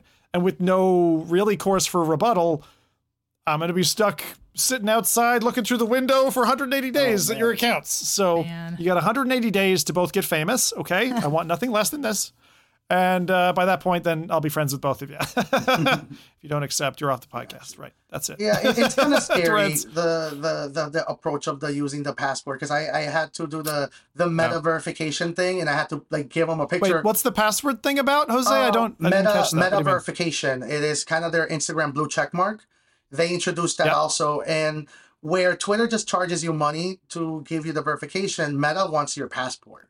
They want your ID. They want Yeah. Passport. Okay, I thought you said password. no okay, so passport. yeah, yeah, yeah. They want your government. They want to get your actual ID and your name, and it, it's it's very interesting because we're we're I, I it, it's it's really weird because I, I I see people on both sides talking about this, and if you would have asked me maybe like ten years ago about my opinion, I would have been like, yeah, Twitter, you know, like you know, like screw anonymous accounts. But also now that I run a business and and and, and you start seeing things from a different perspective, and you start realizing, man, like I wish that whoever is posting this or saying this. You know, can back it up with their credibility and their name. It, it, it really I know. It's, it's a really weird um reality that one has to kind of like um accept well, that's what I liked about Horizon. Um, I liked about Horizon versus Rec Room and VR Chat was that it was it, it honestly felt like a curated or policed environment, and it was right. They're listening in, and uh, there was an age bar and a few different things, but um, it it felt more like an adult place to go and hang out. I didn't like Horizon the platform for the platform, but the way it was run and how it felt, it didn't feel so chaotic. And that's where social media sometimes goes. It goes to like, I can say whatever the feck I want. I'm behind here, and it doesn't matter if I tell, you know, jump on Adam's account and say a bunch of shit and makes her feel terrible that day, and I'm not accountable for any of it. You know, like I do feel like accountability in the age of the internet must exist. has some level of importance, right? And now that we're moving into a space where take VR, right? You can get groped in VR, virtually at least, right? Um, we're not we're thankfully not to the point where haptic feedback comes right through and hey, Jose, stop grabbing my ass. Yeah. You know, like that we're not there yet, but it's it's it's it's like what world do we want to live in? I feel like a world where accountability is a part of our day to day as the default makes sense provided there's still some avenue for I'd like to post something anonymously, right? Like I think it needs kind of both, uh, but I, I- I would think that the, the default for accountability is important, like it is in person. Like if I walk up to you, you're going to see my face. You're going to recognize who I am. It's probably difficult for me to run away really fast, right? And you might punch me in the face. So there's some accountability in that conversation no matter what happens now. So, So there you go. it's so hard though, because I think about you know not most people are not creators, but when I think of the people that get swatted or they get some kind of weird stalker, like you can literally find anyone where they mm-hmm. live on Google so easily. So that's I think that's the part that scares me. Is I like there are so many times where I'm like, give me your name, you stupid commenter, like you know, have accountability. But on the Yeah. flip side, I'm like, oh god, like there are creepy, well intent people out there that once they have, you know, just a little bit of information about you, they're going to use that to do terrible, terrible things. So it's like, ah, I don't know. It's hard. I, I don't really know what side I'm on. They both kind of, they both kind of suck or they're, it's I an don't know. evolution of the reality. I, I speak to this a lot to to with, with a lot of people. It's that I think we got so used to the old definition of words like privacy and security, and the truth of the matter is that everything those words meant something on the context of time, and now things are changing. I think that the the word privacy doesn't mean what it meant back in the day. I think privacy now means doing the best that you can with the little things you can control and that's really unfortunately and it sucks because it's kind of being told like hey do the best you can with the limited things that you have in your hmm. disposal but that's the truth is that we're we're we're, we're in the era of being able to see through walls with wireless with wireless signals. So what does privacy even mean now that somebody with a van with a forensics wireless kit can just park outside your house and see through through through your house right? So That's why I live in the basement. there you go yes we should definitely Ah, make, yeah. yeah. make make uh bring I lead know, back let's bring lead back uh, asbestos all of those weird Yeah, things that are stuff. toxins Shielding. but you can't see through the through the walls let's bring them back Just don't lick anything. you still licking yeah there you go Oh, Jesus. you want privacy you don't want to be seen through lick it. walls The amount of quotes off this podcast today. Oh my god, you two are gold. All right. Um, well, I'll be honest, right? I did want to call this podcast when I was thinking about names, right? I was like, can we just call this the? Can we please do anything but talk about Roblox VR? Um, so let's keep this bloody short. Okay, this part. Roblox is coming to App Lab in beta. Now, Roblox has been around, and uh, my daughter's played something called Baby Hands, where the VR player holds out their hands, and there's PC players, and they hold them up, and if you like, you can just drop them into the abyss. That's super fun. So it works. It will work. I think it'll be quite popular. And that's literally everything I have to say about Roblox. I wish I had like a 10, I wish I had like a, a big red button that has like a ten year old screeching sound of joy, just pressing it. Every time I hear the word Roblox, you just press it. Oh, okay. I, Yeah, I, they're gonna love Oh, it. that Don't- game is going to blow up the holiday I don't season. know enough about Roblox though. I, I wish that I had more of an opinion, but I haven't really dived into. I don't know what's possible, like the social features versus development features, monetization. Like I don't really know much about it. It has all that. It's it's a game maker. It's a game maker in, in short, right? It's an engine slash game maker. So people come up with, and it's a great place for budding developers. Uh, it is an absolutely great place if you have a game idea. In the same way that creators in Rec Room will go in with the Maker Pen, and they'll be like, "Ooh, I can make a haunted house, or I can make a car that I can sell." Like Roblox is like that, blockier, chunkier, looks terrible. Like it's the trashiest looking interface that you've ever imagined. UI overlapping on UI, like it's mental.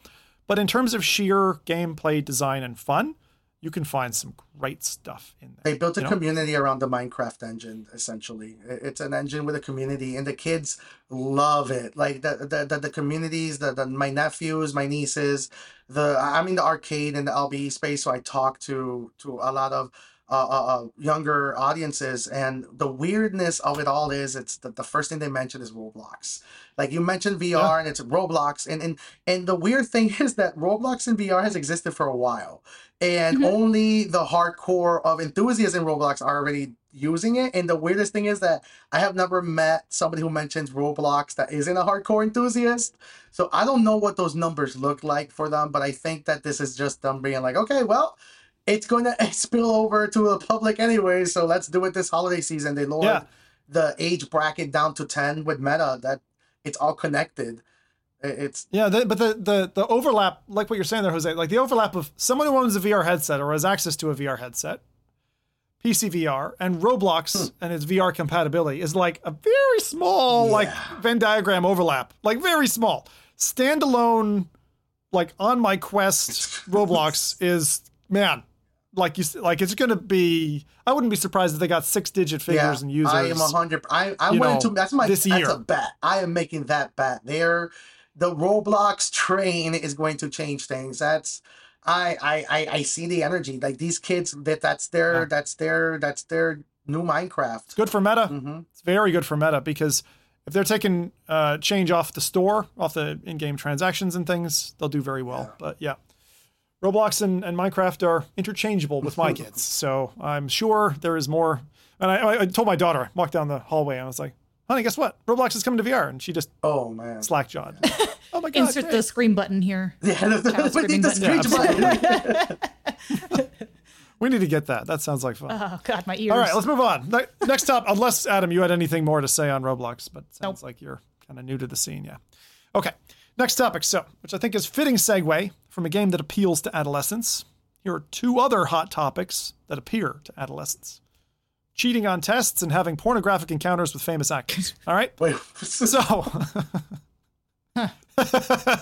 FReality Crew is coming to a Skyrim sex dungeon at your place soon. Uh, wink, wink, or something like that. But anyway, um, so two things. First off, did you know that ChatGPT can do handwritten notes using a 3D plotter and even flip the pages as it's drawing? Whoa. That's automated, handwritten homework cheat right there. I'm going to write your history essay for you, and it'll be in your handwriting.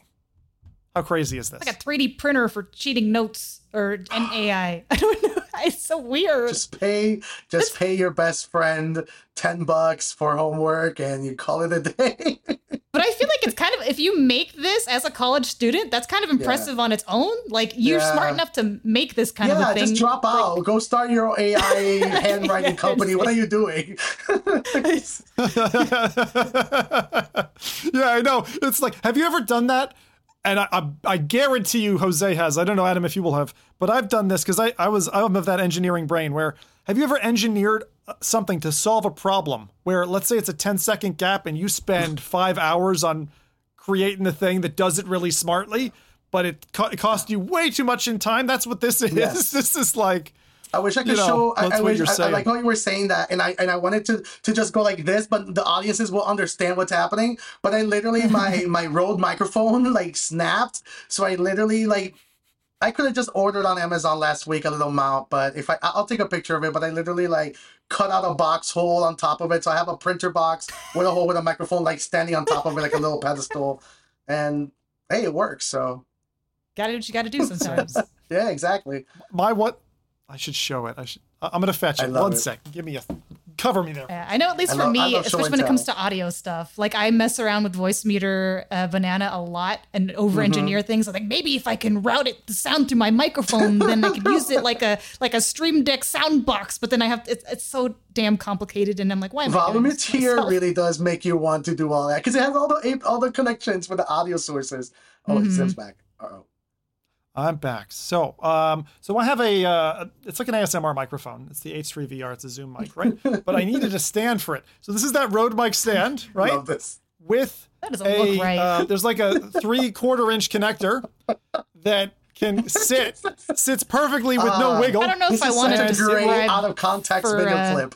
for audio You want to describe this for audio listeners? It, uh, well, there's a mommy and a daddy part of the, the two slide very nicely together with almost no play. So I was very happy with that. I use that for my um, sim racing to get my audio on the on is the there a rig piston in and it? stuff like Does that. it move up and down?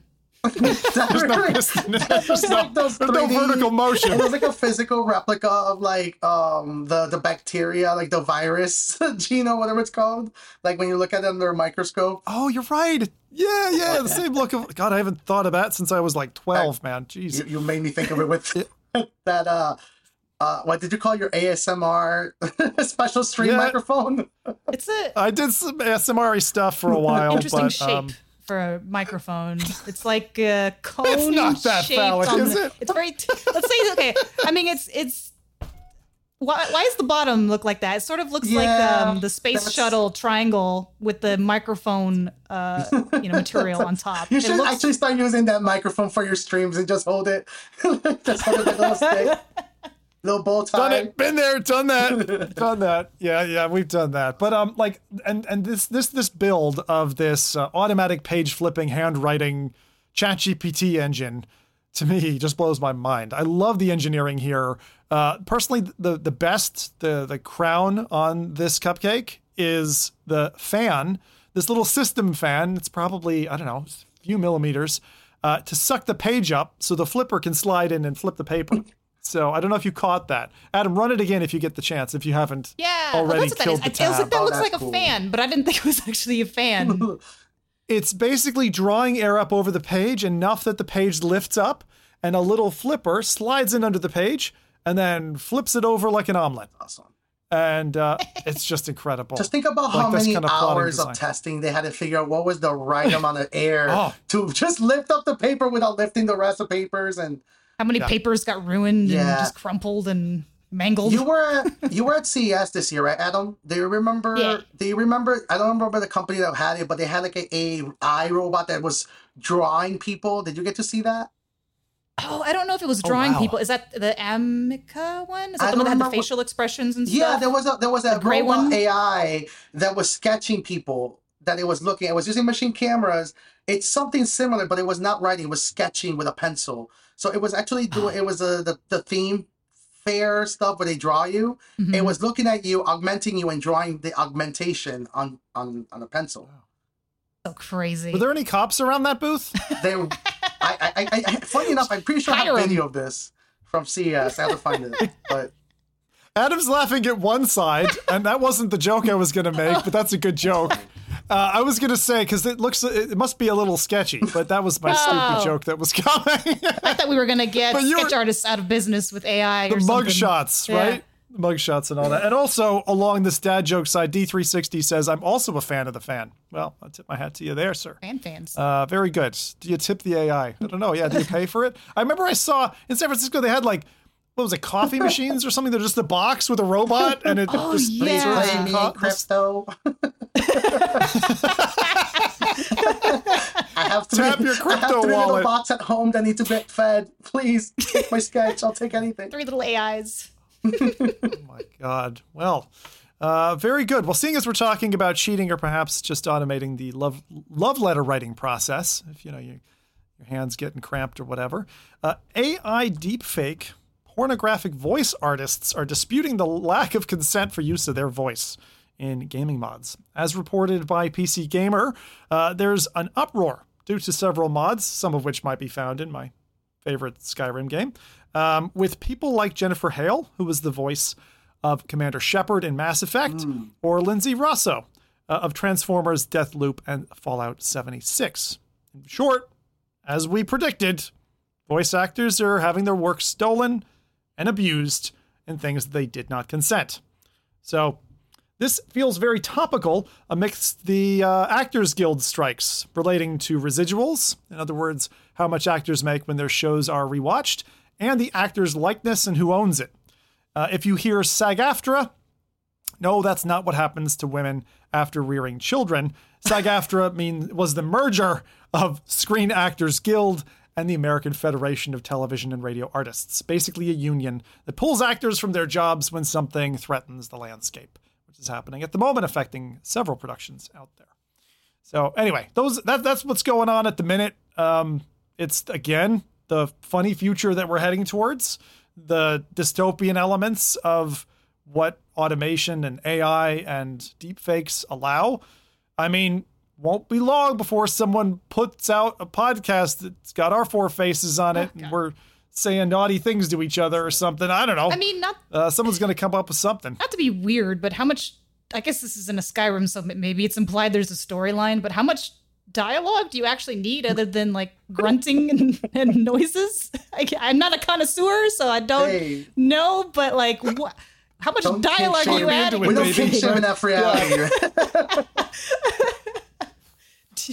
That's a good point, though. Like, yeah. Yeah. I mean, it's like it's you're like Adam, I hope, I hope this isn't your defense, but this is what I heard in my head. Was you're standing on the corner going, like, to the voice artist, you're Who like, reads? "Ah, come on, it's just, it's just like 15 seconds of audio. It's no biggie. That was bad, It's no but I mean, what do you need dialogue to make these? What don't, isn't it? I, I, my assumption is just get to the point of the good stuff where it's probably not like pizza guy walks in, and then you've got Immersion. you know. People want that. it's not so. they want their knowing their, the they Skyrim, Skyrim underbelly. of the pizza guy. Yeah, knowing the Skyrim underbelly, it's not about having a quickie, right? It's like it's about living in a world where everybody's topless. And It's the lore. like, the it's- lore. like they can interact with everybody Ah, or so now some people do go to the sex dungeon thing but Okay. like it's more they want the world right and they want their favorite characters obviously to come in and be a part of that world they want to live in it This- they want to the more live there. interaction part versus the watching part. Okay, I got it. yeah so i mean if, if they want to marry a wife for example or a husband and uh, have it be that person then That's kind of why can't beautiful. be I, at first, I was kind of the film? mocking it as you were talking about it in my head, but now I'm like, you know what? I like the idea of somebody who just found love with an NPC in a Skyrim game, and he retires, you know, goes documentary. to work, you know, gets home from work and sits down, has dinner, and just goes to see the wife and kids. You know, that's that's well that's beautiful. There will be you a know what? documentary on yeah. I, I want I want to see a documentary like that, like a really nice one. It's like, oh, you know, and they show you like ten years later, he's like he's still happy and with his digital wife and kids. look if if if it makes you happy um i'm all for it. It's like it's like anything like that way you know? Like i mean if, if you can't get it in real life and it helps for you to have it virtually then then do that. I mean i don't know where this road takes us. I feel like we're in the napster era with music where it's like because over the last few years our data has been spilling out in waves um, as that now catches up with automation and ai um, more and more. I mean, someone at some point is going to put my voice into a into a game and go and fornicate with my body, and I'm going to be like, "Well, how did I feel about that? I don't know." But send me the video. So anyway, other than that, let's uh, let's move let's move on. So that was basically Playboy. Let's uh, let's talk some PlayStation news. Uh, we previously heard of an accessibility controller coming to PS5, and I just wanted to share a bit of their latest updates for that uh, for our listeners. As it was really quite exciting news. Um, Oh yeah. First off, its name is the Access Controller. I like it. Simple, straightforward, good name.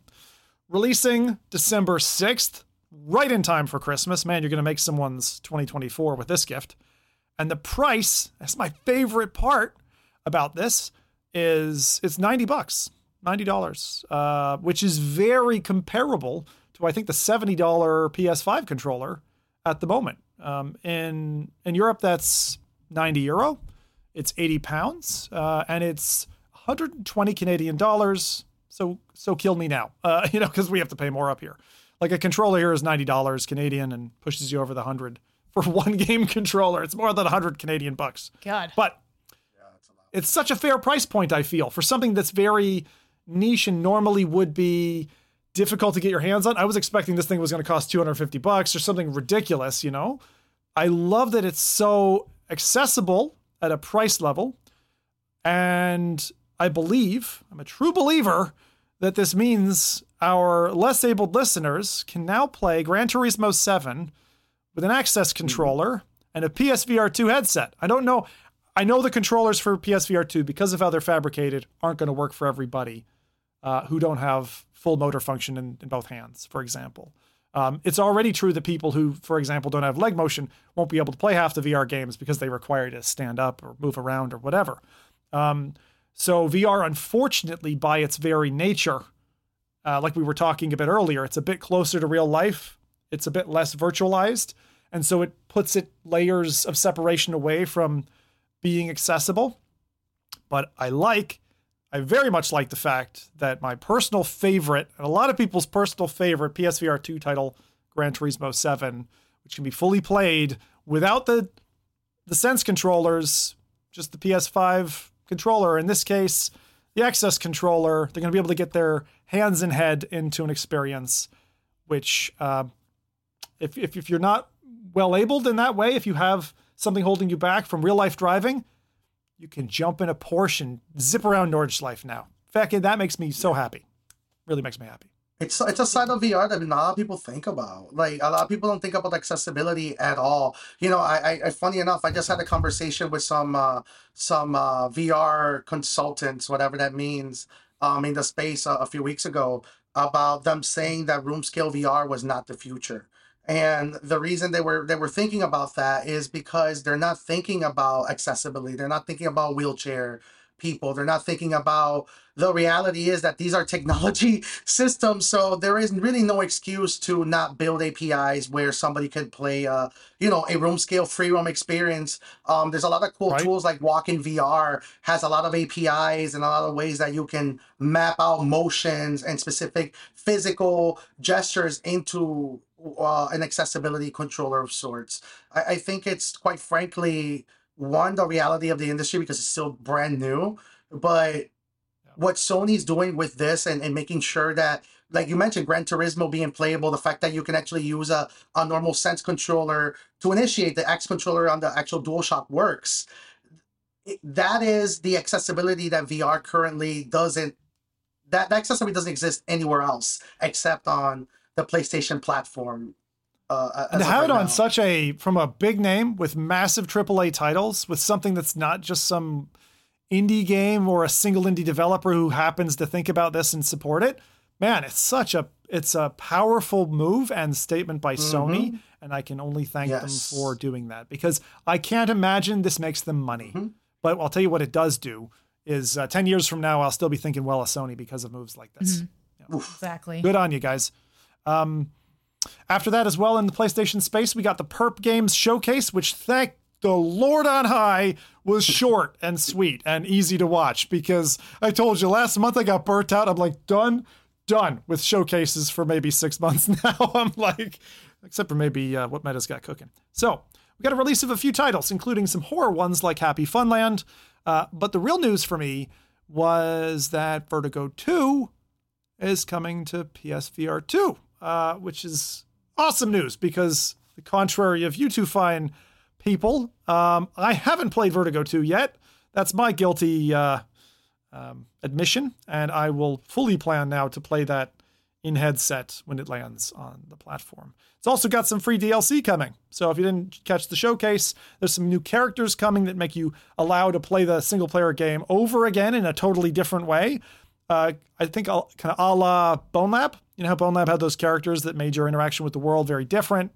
Um, and also uh, some in-game level designer uh, as well, so you can kind of create an in VR level editor uh, with that. So I like what they're doing with Vertigo 2. That's um, Zulubo, and yeah, look forward to that in Zim's near future from from Perp Games. Well, if unless there was anything else uh, that you guys caught in Perp Games you that excited about, again, that only just showed up a day ago, so hasn't really percolated much. Sworn, didn't we have? I feel like time flies so fast. Didn't we just have a perp games like showcase in the beginning of the year, or maybe I don't know. Again, my sense of time has been They do them. They do them pretty frequently. I don't know if they do them quarterly or semi-annually, but yeah, they're maybe it was.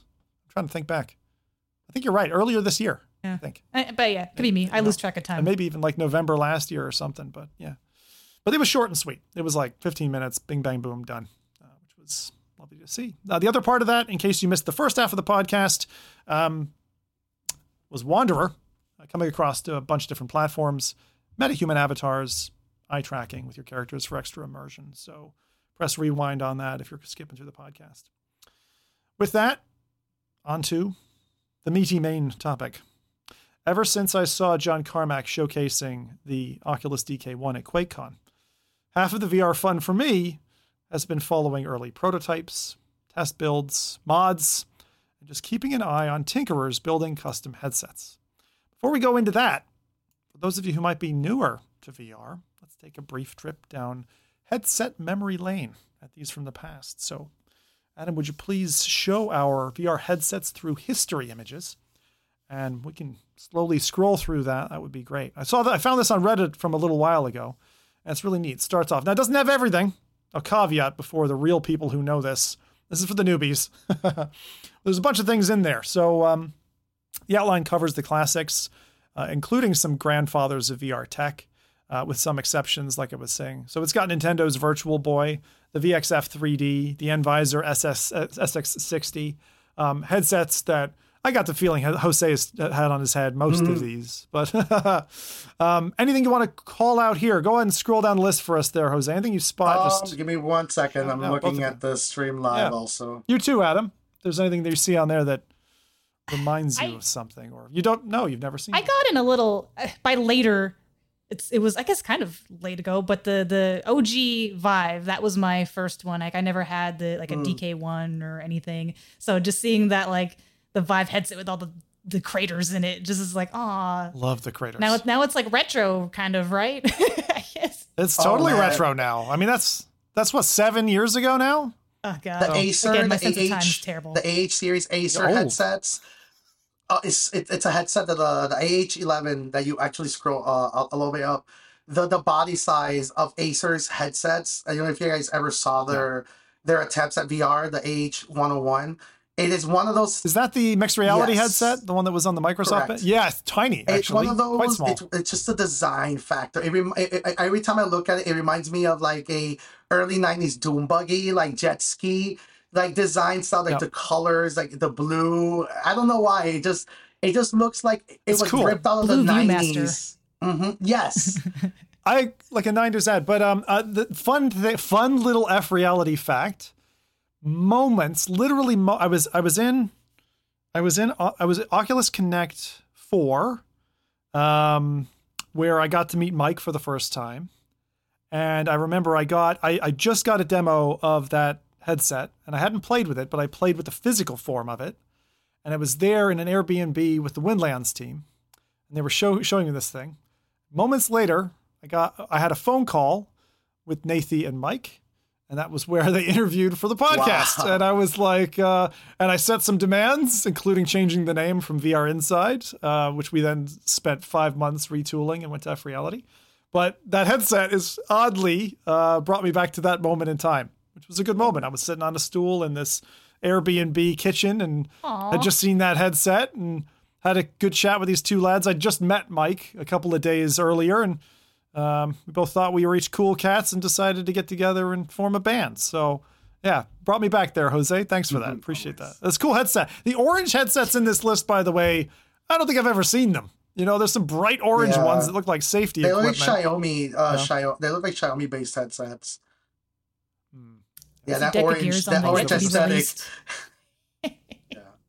For deck of gear. But it's good. And this this information actually comes uh, from uh, an interesting website, right? Uh, this is the source for this data was VR compare.com. Mm. Shout out to them. Looks a little different. I had never seen that actually. And it's a cool tool. Yeah. It's really, really neat. It's kind of like it's like a celebrity death match or it's like a, a battles of history. Yeah. Like you can take two headsets, the specs in the database are really sleek, and they show you basically like who wins out on what specs uh, indicating which headset is kind of better on paper. So go have a browse. That's vr-compare.com. So vrcompare.com. Super um, cool. And I, I, it's it's really neat. Do you know the people well, behind yeah, this? Yeah, the developer, a little inside story in the Reboot Imagines Inception story. He was one of the first people I spoke to about like we're talking about like four years ago um, he's he's been working on this stuff for a while, and I remember reaching out to him and be like, "Hey, I'm thinking about building a, a VR company, and, and we we're gonna be specializing in support. You want to collaborate?" And you know that kind of that trail went cold. But the the data that that that that he puts into the attention, I think it's one person. To be honest, I think it's a it's a one man show, and eh, honestly, the dedication. I I, I feel so bad remember I, I, I not remembering his name. I have it on on Twitter on LinkedIn but the the amount of dedication and love in comparison it, it's not easy to to do all this and for what it looks like the the the earnings is really affiliation linking so this is really yeah affiliation yeah so it's really a passion driven project right it, it, it the the data is valuable on itself so shout out to him yeah, so to support in that mm-hmm. case, for people who aren't familiar with like content creators who use affiliate links, if you want to support somebody, uh, typically within 30 days of you browsing to the site, clicking a link that say takes you to like an Amazon yeah. front page, one of these uh, platforms that give um, the person who's using these affiliate links a cut, it'll allow them to make some money. So if you want to support them, really simple. Before you make a purchase, and it can be a week before it or whatever, go browse through the website, use the link, click through, right? And then that will attribute your IP address with the purchase and the creator will get some money. But a lot of those websites, uh, we were using a, a, news website for releases back in my day, Jose, um, and it's like they're just they're one person yep. shops, and they just keep going and they go for years, uh, and when they stop, it's like a piece of the car, the heart of the industry gets like cut out. This is what it feels like. this this yeah. stop. So keep doing it as long as you can, guys uh, who are out there, guys and gals who are supporting these sites because they're they're really cool. Um, I, I really appreciate it. Rory it. Brown, that, that's his name. Shout out to Rory Brown. That's his name. Rory Brown. Yes, I was like, I was like hey. looking through through my DMs and it's going to like the early days. But yeah, shout out to Rory and and and that dedication is is quite a bit. you know. Second to none. Mm-hmm. Oh, the site looks amazing. It looks great. Sometimes I, you know, having started with like web dev way, way back, it, you look at certain things, you go, how do they make that look so sleek? You know, you just think through the tech stack. Um, but also, I was going to say, chat when we were talking about um, VR headsets, I know several VR collectors, right, of rare hardware, um, prototypes, things like the Santa Cruz, the original Vive Pre, something like the original prototype touchpad controllers from Oculus. You know, like there's there's hardware to be had out there if you're into it. I personally try to get get rid of as much as I can so that it's not just sitting on a shelf because I feel like hardware was meant to be used, you know, uh, which is which is why I hope it ends up in a usable yes. museum someday. Um, or someone's special collection that they have a showroom for, or something like that. But let's move on to two special cases that I spotted recently. Uh, these are modern headsets, not from history. Um, and first up, I just wanted to share these. First up, the Dream State translucent VR headset. And to my surprise, it's from Meta, the MetaQuest Pro Clear, which looks like an early iMac or something like that with a translucent kind of interface, clear plastic. Probably didn't go for it because of the strength of the plastic, I'm guessing. Impact of translucent plastic usually ends in cracks and broken dreams and all that kind of stuff. But my reaction to this was, holy shit, it looks fucking sick, man. I want this headset so badly. I want all my VR stuff to have this this cool like 90s look, right? We don't get that anymore. Where is that stuff? I know it wouldn't work with the you know the kind of hardware that's in there. But man if they could make some kind of like one of the like those steampunk watches where you can see all the cogs and gears moving underneath. yeah. like it wouldn't function yeah. i know but but that would be cool if you could see stuff. Even if it was like fake moving? fake animation like just put a layer of just random cogs moving for no reason that you could turn off and on or whatever. Like that'd be neat. Because like I, I did. I had like the game boy color the purple uh translucent case the back in the day and i really loved that thing. It was a was a bragging piece to you know friends like Ew. absolutely it, it's something to be said and also like like we're, we're gonna get to the point where like the water cooling you see in pc chassis today maybe you could have like cool like you know fluorescent yes. lit oh, liquid man. that's like piping down along the side of your headset or so happy right i don't know now. you could have some really yes. badass stuff right i don't know like we've had a few like LED displays and stuff like that. That's pretty cool. But man, I, I I do want as we just scrolled through history and we saw lots of black headsets, like one blue one, a smattering of orange heads. Like more colors, please. Yeah. We need we need yes. a rainbow. You know, rainbow. I want old VR school. I really Banana don't yellow. like translucent. Like for VR, I, I love translucent technology, yeah. but for VR, I don't know. I want I, I don't know. Somebody posted, I, it went viral on Twitter a few days ago, but I don't know if you guys remember the Burger King Kids Club from the 90s. Oh my God, yes. A, yes, there was a character that had a VR headset. And the I think it was the, the one, with, yeah, he had like a, I, I, if you can, if you look up the Burger King Kids Club, there was one, uh, there was the blonde one. He has a VR headset. And it's really cool because you have like, they look like really blocky uh, glasses, but it also has like a uh, radio antenna at the back of it, like to symbolize that yep. it's wireless. Like I would like to see somebody make a VR headset that looks. I've I've I've definitely never seen this Burger King Club. I know you two always have something yes. to teach me on the podcast, but Burger. So I wasn't a Burger King kid. I think we were always we always went to McDonald's. Yeah. So what was the Burger King? It Kids was Club? their, what was that? Is their it approach. Like get a Happy yeah, Meal? Yeah, it was or the Happy Meal a TV show uh, or what variant. Was it? And it's like their Ronald the, McDonald and Grimace and Friends equivalent, yeah. essentially. I think they had uh, toys yeah. too at one point. Maybe they had little like small features, but yeah, I don't think it was ever a full on like TV show. I, no, I don't remember. I think it was like their their their their Happy Meal crew co- com- competing with McDonald's. You know, uh, Ronald McDonald and all that. But That's a blast Wow, from I've never past. seen them. But like, Yeah. but the, but the, like the visor and stuff. Now that I've seen it, mm-hmm. Jose, what was it you Oh, wanted I from want a headset? somebody- You wanted want to look V- a bit I like want that. modern VR headset in that style. I want the the, the the the gimmicky radio antenna. Like I want that. I wanna. I want the '90s aesthetic to be to come back. The very bright yellows, the the bright blues. That that like Yamaha jet ski, um, uh, Kawasaki Oh, colors. I, I want that. Kawasaki yes, green, I want ninja that green. to Yeah, come lovely back stuff. To, to VR. It, it- it's it's something I think a lot about. Oh, it's like, man, yes, please, give me that VR headset. That's what I want. Damn, that looks Mhm. good. Um, well, with that, I mean, and some people in chat are saying, you know, we won't have it. Uh, Wolf Raza was saying that kind of stuff after mass adoption. And yeah, I agree that mostly. I also think that once you get to a certain stage of stagnation and everything kind of looks the same, it's time to shake things up design wise.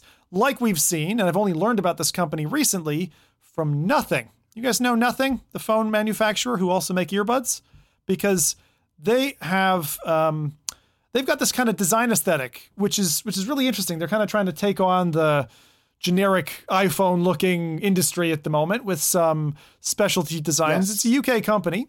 Um, you know, the one of the CEOs and, and original founders of OnePlus, company who I've got phone from, uh, who came in and challenged, you know, what you could get into a phone and for a low low price, is now gone the kind of design route, and they've got this interesting thing on the back of their new phone just announced, the Nothing Phone 2 um, which has this glyph, this kind of symbol at the back, and it can do various Please. things.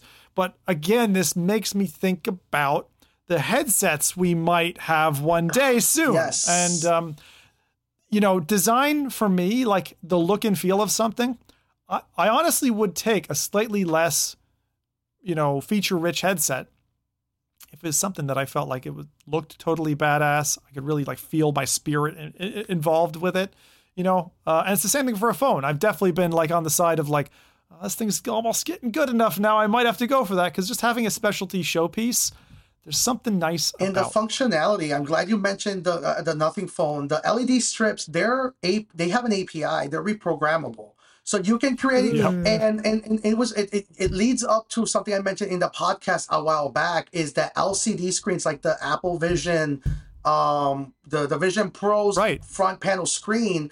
We're going to start. You're going to be able to rewrite codes onto the front of that panel, maybe making QR codes and maybe having specialty cameras that can track it. And we're going to probably have LED light strips. That's similar how the Quest 2 works. There, it's the it's looking at LED rings. We're going to probably get a company that's going to make reprogrammable LED rings for mapping them into your bed, into your wall, into a portrait, and you don't have to, you know, synchronize anything. You just put on the headset and it immediately knows what it is. That, that, that, that- it knows the Mhm. tag Those specialty tags Yeah. will be coming, and it's.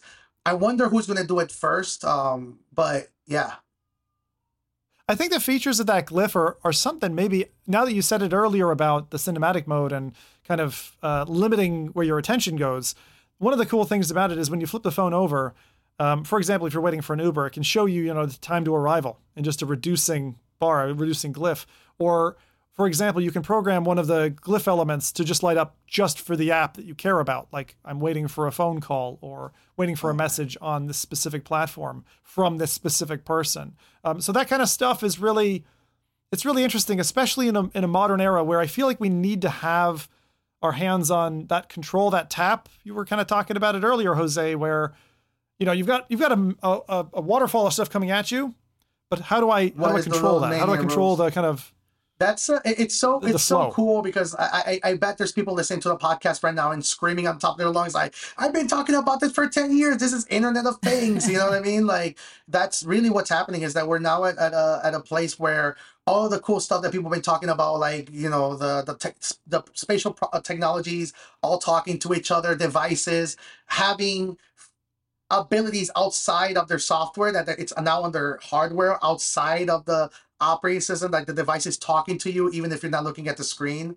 It, it, i love that stuff. And we're going to start seeing we're seeing ink, inklings of that already with our vr headsets. Like if your headset nut has an update the light goes red on the focus 3 starts blinking green. I think the, the the quest pro starts blinking the light if there's like a software update or it's ready to restart after update finishes all of those little features that we normally don't that we take for granted are going to evolve to that little you know standby light is wait. talking to you know your your transceivers. I know what you mean. Like there's signaling there that hasn't been tapped into yet. It's kind of like what we had with uh, AM and FM with modulation of a, of a of a signal, and you're able to grip onto that in the same way that you can get a network signal across your power line, you know, now and pop out to Ethernet. And but you're doing that just with lighting, Yes. just with visuals. And the more smart devices you have in your environment, the more communication and the more chances for combinations and permutations you have there. So that's spatial pretty cool. Um, computing. Let's go. That's that's literally when people hear spatial computing, they think of VR. That's really this is spatial computing. All of all of your stuff, your headsets, your TVs, your your microphones, your everything that has yes, they're Interactivity. all talking to each other. Yeah. And I, I think about a, a, a mode where, like, maybe I have a companion who's my digital, uh, you know, like a little pet dragon who rests on my shoulder, but then that little dragon can interact with, you know, someone else's. You know, like my AI can interface with their AI and have a conversation or interact, Yes. and they'll be like, "Oh, nice to meet you," or whatever. Smart like, not even, Yes. Yes.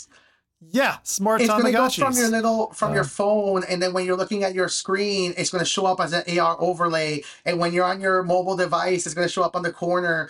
It's it's Mm. Digimon. I don't know if you guys ever heard of it. it's Yeah. Paper Yes. clip evolved. Yeah. Clippy evolved. Paper, yeah, clip. I'm so ready. I keep worrying about Clippy. That Clipper, Clippy universe thing is still the worst horror in my mind that Rowdy talked about, about before. So let like let's go move on to the Holy Grail. For those who've waited two hours through the first part of the show, we're coming up to the peak of the mountain here. Uh, Discovery so special. I wanted to dedicate this show to this project. Okay. Um, after so many GT7 car mods, this one, including its name, touched me in a right spot. Introducing the Hades wide body. In short, it's known as the HWBVR.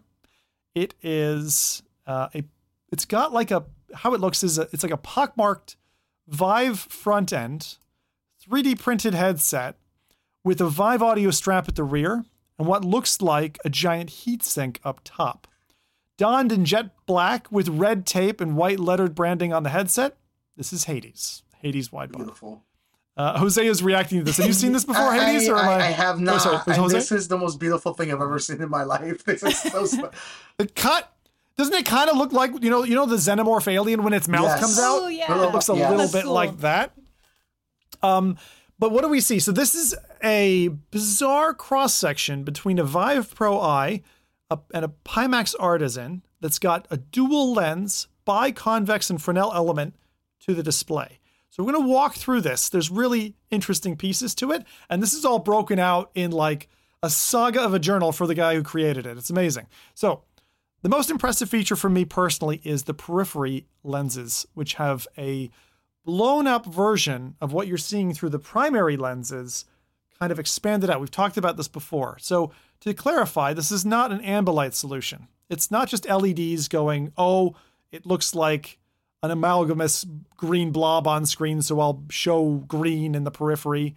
Um, it's also not a unified display, so like a Pimax headset where you've got a big wide, like wide stretched image. Um, it is it is uh, the VR scene essentially kind of blown up, but presented over peripheral displays that are separate from the main lenses. So I want to talk you through before I tell you the, the specifics of the headset.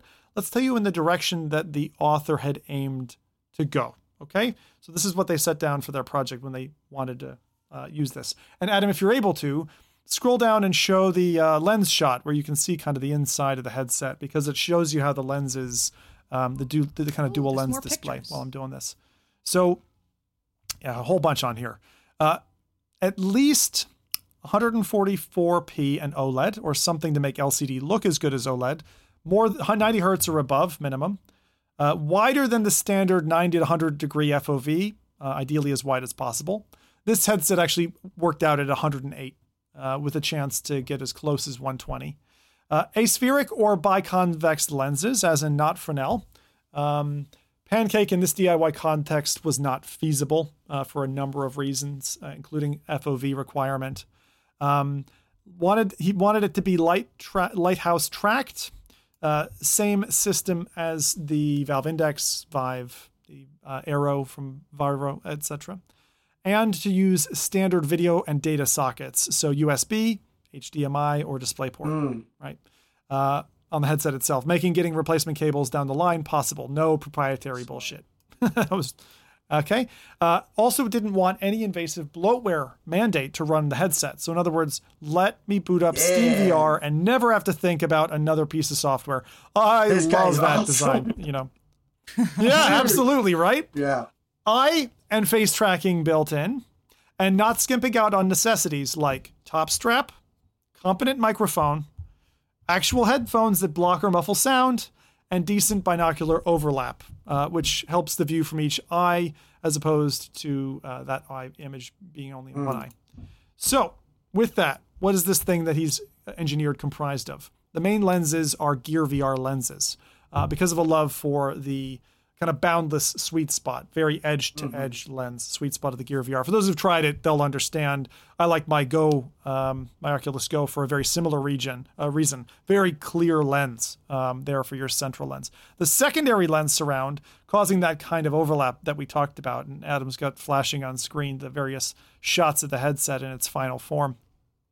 Um, regardless of the technicalities and caveats, regardless of any hard numbers, um, the author here said, and actually, Adam, can you give the name? I didn't jot down the name of the person.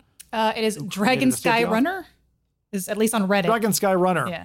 Yeah, that's the one. Um, I'm pretty happy with the resulting width the periphery lenses add, especially looking back to the OG Vive and feeling how, I love this quote, looking through loo roll tubes, that's toilet paper tubes, that is by comparison. I love that because going back to those headsets does feel a bit that way. The top box, which I originally thought was a like a, a heating element, when opened, is a shocking seven port USB hub. Oh yeah. It's got a wind angle. You'll you'll appreciate this, Adam, given your project that we're, we'll talk about in a minute. But if you if on that same page, there's uh, there's an open Yeah. shot of this seven port VR hub, and it it looks Christ. crazy. All the inputs and outputs going in in this connector. It's also got a wide angle lens tracking the face at a slight distance from the front, kind of like you'd see in facial animation capture in movie studios. So there's a uh, special wide angle lens kind of sitting out front. And on top of that, there's a bit of a fuzzy, fat microphone. I, I didn't see any details posted about what the microphone is, but looks hefty, Beautiful. of decent quality, and I believe it. It's really a wonderful composition for a single individual person's project. Now, this is the shocking part for me. Uh, question of cost. How much do you think this kind of thing would cost?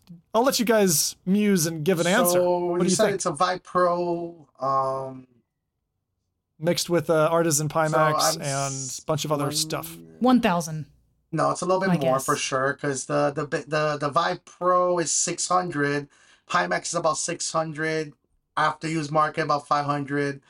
Um, there's some gear parts there, so he probably had it. Or I'm gonna say a total of twenty six hundred dollars. I feel like we're on a game Yeah, show. it's cool. Um, it's fun. That's honestly what I thought. I thought we would be around the 2000 mark. So maybe he had some of these headsets already because he was citing, he said the cost to him was about 700 No way. US Wow. It's even lower Maybe than I had guessed. no, no way. Six, four, four hundred bucks is a Vive Pro. Yeah, Exactly. That's what I was that's what I was thinking as well. And so anyway, uh, so that's what he said the cost, and we have to go into the comments of um, of this long blog post. Uh, the weight. How much do you think this Yeah. thing weighs? Because it looks like a tank, right? Hard to tell gauge on the size just based on how it looks from close-up shots, but I'm gonna say, let's see. Okay, how, how much for reference? How much is a like a Quest Two? Fi- I'm gonna go. 550 for a Quest 2, I think. 550 grams. Let's go seven. I think. No, it's definitely Jose? definitely a little bit under that. I want to say I think it's hefty. four and a half pounds. It's a lot of plastic, but most of the yeah, I I, I think like maybe. I don't think it's that heavy. I don't. It doesn't look that heavy. It just looks like a lot of convoluted plastic. But So without the cables, this thing weighs in at just under a kilogram. So it's 950 grams. So you know you have two packs of like 500 grams of meat. Stick those together, duct tape it to your head. But That's how. That's what it feels like. She's a heavy mother. uh, but relatively balanced. The, bo- the cable box is you know on the top of your head. You've got the front, you've got the back. That Vive audio strap is very comfortable for anyone who hasn't tried the Franken mod or something. It's great. It was one of the best uh, audio head straps that was out there. Uh, there are no IPD adjusters or sliders. There's there was, as you said, zero space left in the design for further modification, and uh, it made very clear. He's like, if you want me to build this for you, no fucking way. Not doing this again. Did this the one time, but here are my builds on Thingiverse if you want the 3D components Wow. to go and build it yourself. And he's like, caveat emptor, but fire away. so that is a beautiful piece of a headset, uh, custom, the Hades wide body, one in the world like it. Um, I want to build one. keep building, And I want to keep build creating. one. Love Uh, seeing the. Did he mention in the in the story the the justification of the USB hub? Did he say if it's spitting out a higher power? he went through a whole he went through he needed so many different connectors for the various Yeah. components um, it's basically a matchbox for all of that and i think initially he wanted the design to be a little bit less in, in vertical height uh, but again because of thermals could only okay. keep it like that with the fins and everything else this. so This is- that was my understanding Yeah. You- i thought you would want to piece through this word by I'm word here because thinking to it's- myself. because It's uh, a lot of a lot of V engineers in the VR space. Like one of the things that are kind of blowing up right now, and and the USB hub kind of proves it is there is no real good way of delivering power from a computing device to a headset that doesn't involve a wall. Um, I think right now 30 watts is the the most that you can push out from a from some computing components, but all lap that- there's no laptop at the moment that does that.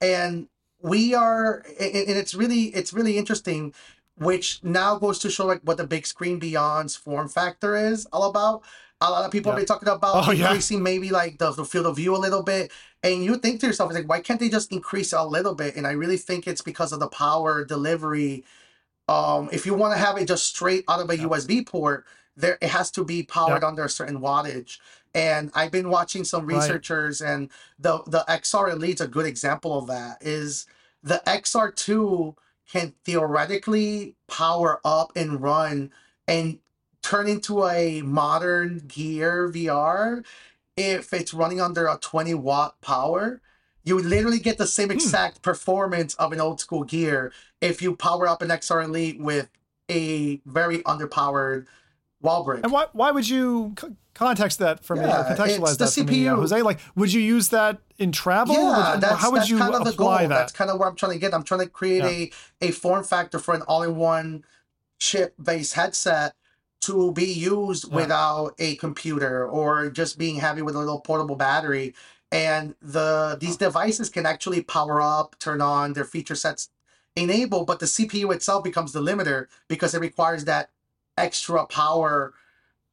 It's it's really interesting just seeing the So, the, the the actual line of I'm glad you brought up Bigscreen Mhm. because um, I was surprised at this. But Adam, again, if you still have that tab open, we in that uh, kind of towards the bottom of the article, there's an overlay of a 3D model of the Bigscreen Beyond, kind of ghosted in three different images side by side, showing how large the Hades is versus the Bigscreen Beyond.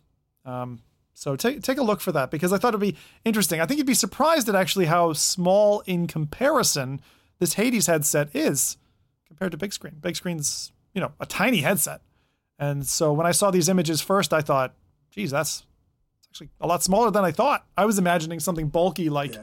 uh, like the Vive, the original Vive, right? with that front end. But like like Adam, man, I love the craters. I love the craters in the first. It just was such a cool design aesthetic, and we haven't had it again, you know. So I'd like to see that come back. But there you go. Uh, if you're into it, uh, jump on Thingiverse, grab the builds. Um, you can find that on Reddit. Look for uh, look for Hades. what a what a crazy VR headset. So this has been a long one already. Jose, you're off the hook this week for releases. Um, next week, he's going to take on the gauntlet as show host, as I'm planning to be away next week on uh, on July 29th uh, for my annual barbecue. Got to take some time off and chill with some friends. Um, with that said, Adam's been tinkering a little bit herself with something new. So, Adam, fire away. Tell us about your new Frankenstein project. I'll be really quick with it because I know we want to like eat and have a life and go. I say I want to say go home, but you know what I mean. But um, yeah, I've been playing around with the uh, Ultraleap's Leap Motion 2, which I got sent early. It's all available on pre-order now, but I think it should be coming out anytime now. I think Europe uh, starting to ship out. I don't know about the states, but anyway, for those of you who don't know what a Leap Motion controller is, um, it's going to be hard to explain without putting on a desk or whatever, but it basically is a hand tracking device and um, traditionally not really meant for content creators, but very commonly you'll see a lot of VTubers use it, um, you know, flat screen VTubers, so that you actually get instead of having just you know the stiff body PNG or avatar, you can actually show your hands on the screen as well. Um, I tried this in a couple of different use cases, like kind of anything I could think of. Um, first was, of course, traditional flat screen VTuber use works great. Um, you can use your they don't I don't because it's so new. Um, most VTubers will kind of clip it on the on the shirt, so you don't have to worry about like your computer being in the way of the leap or your keyboard rather being in the way of the leap motion. But I don't think they have. Um, There's no I don't think there's any mounts for it yet, but I'm sure that'll come up in for 3D prints or what have you. But I also tried this to go switching it back to VR. Uh, I did try it in VR. Um, it, it will not come with uh, a mount. The mount you'll have to buy separately, but I can kind of show you what it looks like. I stuck it on my index. Nice 3D printed thing. Hell yeah. Bottom there. Yeah. Sorry to stretch really Oh, so that's affixed. So it's it's affixed to the bottom of your headset. Can you turn to the side? Just because it was black on black, it was hard to see the profile. yeah, it. Where to go? Um, Where is it? Oh yeah, so it's it come kind of facing out. So it's like a, a, a dock, a clip in. So you you printed that? No, you uh, that, they'll have or- it available no? as an accessory, uh, so it won't come with Okay. the Leap Motion. You can But you purchase can buy it it. separately. Yeah, it's got a nice uh, smart. sticky back mount, and I will say that it's it's a generous sticky back because I'm very stupid and I like and I'm like oh crap it's crooked or whatever. Take it off, replace it, and it still seems to stick fine. So it's it's actually a really great mount. You, you they'll probably have some kind of file available where you could print it yourself if you wanted to, but it's um. So I got the Steam VR driver for to get it to work, and man, unless you're working with something native that has hand tracking native, it is so hard because uh, what it looks like when you're popping this up in Steam VR is you have little menus up, and your your fingertips don't actually match where the Steam VR hands are. So you're just looking at a green laser pointer and praying essentially. Um, and uh, the drivers are okay. Like there's a lot of offsets you can mess with, but it's a it's in notepad format. So you're a lot of like change these things by millimeters, save it, refresh the thing, hope that the settings that I put look like they're in a general position of my hands.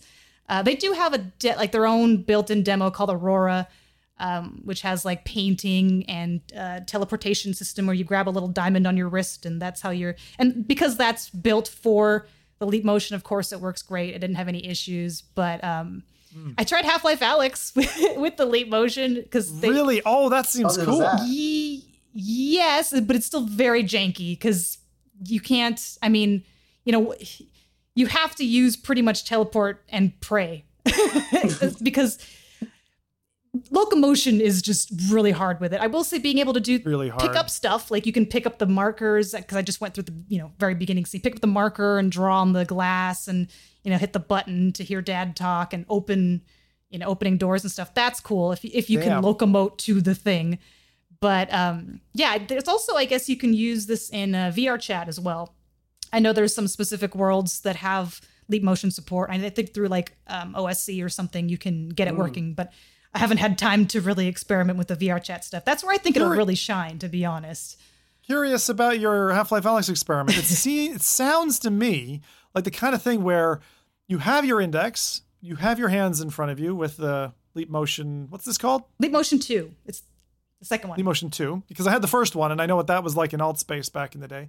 Um, but you could almost have, for example, your husband to put his hands in the index controllers and locomote for you, and then you do the job of the handsy part. So you're just grabbing things in the environment or doing the marker. Do those two conflict, or like when you have two keyboards connected to a computer, can you can both drive at the same time? I could you use know? both. So that's why I actually had to turn off my index controllers for the testing purpose, just so I wouldn't see it. Because otherwise, it's like overlaying over the hands, and it was just a bit too much to look at. But you can use both.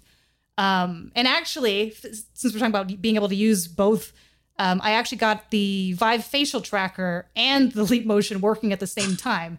I don't think you were able to do that with the Leap Motion one. I think it just kind of turned it off. Uh, again, it, it worked like three or two out of three of the times that I tried it. The first time may have been a fluke, but um, I'm gonna have a picture. It's, it was a mess. I, I would not do it the way I like- did it. It was like I'm wondering what the application is like. Is that I can now peel and eat a banana? Well, like, like, what- what is the if you're the like a application VR for that? VTuber and you want, you know, your fi- if you don't have something like a Quest Pro, or something that has facial tracking built in if- for PC VR, you could then not only have uh, mouth tracking, lip tracking, but also now hands. But again, you'd probably have to figure out a way to streamline this thing because I just used whatever cables and hubs that I had, which were not meant for this. So I took off like a powered hub and I unpowered it. Uh, I had these way too long of a cables. You're probably gonna need two like USB C to uh, USB 3.0 uh, adapters to plug into your hub that plugs into the frunk. so you're gonna just as long as you can find some really short cables, and I've seen some people like velcro the hub to the side because I don't know if there's one that's small enough to fit in nicely. Plus, if you have the facial tracking mount, there are nice 3D printed ones that go in, and you don't necessarily want to take up that space for the the hub. So it, it can't basically TLDR can be done. Uh, don't do it like I did. It was a mess. I had to. I just manually held the thing while I held the. Beautiful. it's halfway halfway to Is there- Hades. Halfway to Is Hades. there I a think, right special there. way of mounting the the leap motion too? Like, is it like you, you said you you you mentioned the, a flat surface? Can it only be on a flat surface? Can it like? What I'm wondering is, can you can like a VTuber, for example, like you said that- people can clip them on their shirt, and I was imagining mm-hmm. like what happens if they're staring in front of a screen and their hands are in front of it. Could the could the LCD screen or is there anything that could affect the tracking of the hands? No. hands? What's weird is when mm. you're because you can kind of when you have the control panel up for this open, you can kind of you know see your hands, and the screen actually doesn't capture on I guess whatever technology they. It just looks like the monitor's off, so it's not even it's not going to be messed up by seeing your hands on your monitor a- as Huh. real hands, if that makes sense. So I mean, there's a couple IR. ways you could mount it. You could like like I said, stick it on a VR headset, clip it to your shirt. You can put it on a monitor like a webcam, or just Yeah. have it you know, out on the desk. Um, and yeah, I was because I was wondering about that too. I was like, is it going to see my monitor and think those are hands, and then there's going to be weird stuff happening? But no, it doesn't even see it. I don't know how that works. How's how's the how's the Z depth like going in and and out like um the the because I remember for the first one if your hands were too distant they would ghost and it, it would lose tracking. And you you had to be kind of within a few centimeters but not too close and not too far. And you could dance your fingers and you could give people thumbs up and clap or whatever and all that would show up. But yeah if you if you fully extend your arms out does it still track your hands there is a sweet spot too when I was because it still has like a FOV limit. Okay. It- it's a it's Okay, yeah. I forget what the exact um, numbers are, but it is a little bit bigger than the Leap Motion one. And I will say, like, I could pretty much extend my arms all the way up as high as I can go, and it would still be able to track them. I mean, it depends on what wow app you're using. So if you're using like a desktop app, the character you just kind of lose arms and or that one. But um as far as closeness, like obviously if it kind of this close where it only sees one hand, it's not going to track. But if you have it, it's kind of hard to see. Like probably about this this high, and then of course you're gonna have two hands, so one side by away. side. It's able to track just fine. So I could Oh, easily, man. from a desktop standpoint, I could easily kind of go in the normal hand positions without it losing track. I mean, I think Man, they they really they should market to Italians. You know, spe- I- like I would- I hands all the should get time. hands on I was actually thinking of I don't know what it's called uh, uh, the the instrument that's like in it uses like lasers and they like touch like oh you know what I'm talking about? yeah, I know Yes. the cube, the cube want- thing, right? Yeah. Uh, heck, what's that called? Someone in chat who who knows music. Uh, it's got a really cool name as well. I forget that, uh, but um, It's like you move your hands that over is it. one of the. Yeah, like in Electronauts and those games, the music VR games, those are so fun. Something like a phone. What the fuck is that called now? I can't remember. Anyway, someone in chat will save us. I think. Adam, that's that's that's a pretty cool project. You got any um other plans with it? Any other tests you want to run? Uh, I don't know. I'm mostly excited for the VTubing implications. And like I said, I do want to deep dive into it more in VR chat worlds because there's there's a couple. There's one that I saw in particular that's like you can actually play the piano with the leap motion. Oh, and I want to go into that Half Life Alyx level that has the piano just to make a cute video or something. But Oh, that's there's a lot of stuff. It- Wait, wait, wait. Is the piano operable? You can Yeah. play it.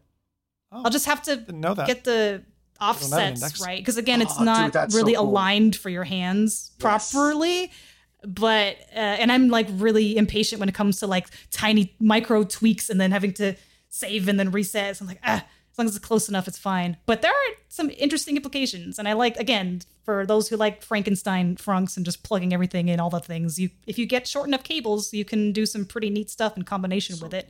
so That's so cool rad. stuff. Yeah.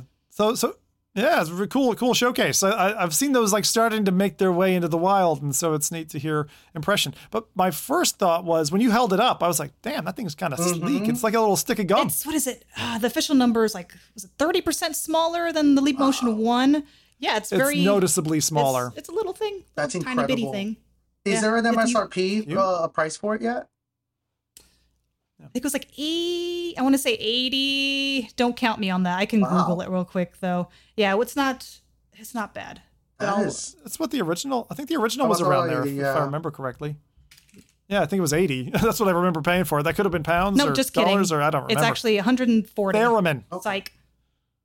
Jose, Jose, it's a theremin. That's Oh, yes, the that instrument instrument. you're thinking of. I think the theremin. That would be cool. Like I would like to see somebody Thank you, make, Shaggy. to make theremins with these, like using like AR and like a modern one. You know what?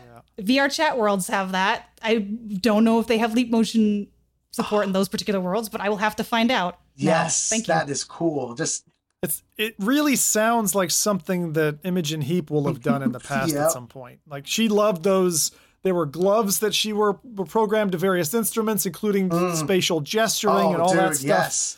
I Um, can't wait to. I haven't seen her tinker Yeah. recently. Is she still doing stuff? Because if she is, with modern tech, it'd be really interesting That's to what I'm see. very Yeah, that's my excited jam. about. 100 oh, and all this stuff. $140. dollars Okay. Yeah, I was off by like a significant amount, but you know, I just like make up numbers sometimes. That's why I was like, I'm gonna check because it doesn't sit quite right. But yeah, It's- like it's so. I cool. love software type stuff. Like I, I know Jose is super good with all the hardware, and sometimes the numbers make my eyes roll back in my head a little bit, and I space out. But when it comes to digging into like software and Steam VR kind of stuff, like oh, I love tinkering so much. and you need it too like a lot of people don't realize like the potentials of all this stuff like it's cool that you don't get intimidated by a literally interfacing between facial tracking and the leap motion like a lot of people see this stuff and they don't they don't really like have that logic of being like man how do how further can i take this What else can I plug in? yeah You're just fitting hand in a glove into my intro for you there, Adam. It works pretty well. Out of curiosity, are you um, are you designing like a, a, a VTuber avatar or something, or are you planning to do anything with that? Or I was just curious because we've had some people tinker with that in the past. More for funsies, or is it more- like mostly mostly for fun? because Yeah. I I've always liked uh, supporting other VR creators, whether they're you know camera ca- camera mixed reality avatar VTuber whatever, and I just have a lot of fun tinkering with that stuff and being able to see what you can do with it. And it's like, oh, I look so much better as an avatar. I should just do VTubing from now on. I don't have to wear makeup ever. This is awesome. It's like the like like the upload uh like the oh upload podcast, which is um all avatars, right? I'm still impressed in their tech stack. I still think it looks creepy as feck, but you know, I like humans maybe a little. Facial expressions can't quite So- be replicated on an avatar quite yet. We're getting close. Well, No. for regular people with n- normal money, normal amounts of money. with normal money you know what i'm I not mean. i'm gonna use that from now on i'm not rich i just have normal money normie money Uh, very good. Well, chat, let us know uh, again what you thought about today's episode. If you have any questions before we dive out of here, let, let us know. Uh, I'll run down the show times and then we'll get out of here. So, the FReality Podcast runs every other Saturday on YouTube and Twitch as a fortnightly show and a roundup of future tech news with a couple of real characters, these two, and yourself, uh, as your cast. The show the show starts at 10 a.m. Pacific, 1 p.m. Eastern, and 6 p.m. in the UK. We do have an audio version, which is on Spotify, SoundCloud, and iTunes, and we'll happily fill your ears anytime you've got a mundane task to overcome or just a long journey to slog on through. Like if you're on a plane to Romania, for example. Um, likes are great and all, uh, but comments are where it's at. So we'd love to hear back, share your thoughts about what you thought, and uh, we'll keep the good times rolling. So with that, um, Wolveraza said Steam VR requires a lot of savvy. I loathe it, like one click stuff. Okay. Don't blame him. And uh, D1360 said, reminds me when I used Wii remote controllers for PC gaming using GlovePIE Yes. software. Wow. Fine, let's go. You used Wii remote controllers, Oh, so the Wii mote remote hmm for PC gaming. So wait, are you motions- using like a nunchuck Mm-hmm. and a Wiimote, or is it just a sideways like stupid gamepad? You How can would you do both. that, Jose? Um, there's a there's a the, the, Oh. the tool that he specifically mentioned actually uses the motion controls and actually translate them into actual like configurable uh mo- movement. So you can actually like left, right, up, down. You can actually oh man, this is like teenage Jose, uh, Jose technician stuff, but. There was like a really big scene of people that were like remaking like access controllers using Wii motion controllers by using candles or um I was using candles because that's all I could afford. But you would literally put two candle lights on the ends of your screens, and you made your own light bar because that's kind of how it, the, the the Wii nunchucks would look for for it. wow. Wow. And, and Oh, people That's will reprogram and- and them, make custom little. controllers. That's where the Dolphin emulator uh, was using back in the day to kind of like get motion controls working before Huh. we figure it all out. Yeah. the candle hack. Just All don't right. knock them over. And uh, glove Oh man. glove PIE or glove pie software. yeah. Cool. We l- learn something every cast, don't we? Anyway, look, chat. Thanks for uh, tuning in. If you're listening back, thanks a lot. Um, it's good to chatter about the latest bits and bytes relating to AI, VR, and AR. And uh, Lad and Lassie, there you go. That was your single malt dose of the FReality podcast. We can get out of here. Let you get on with your Saturdays. All right. Thanks, everybody. See you next time.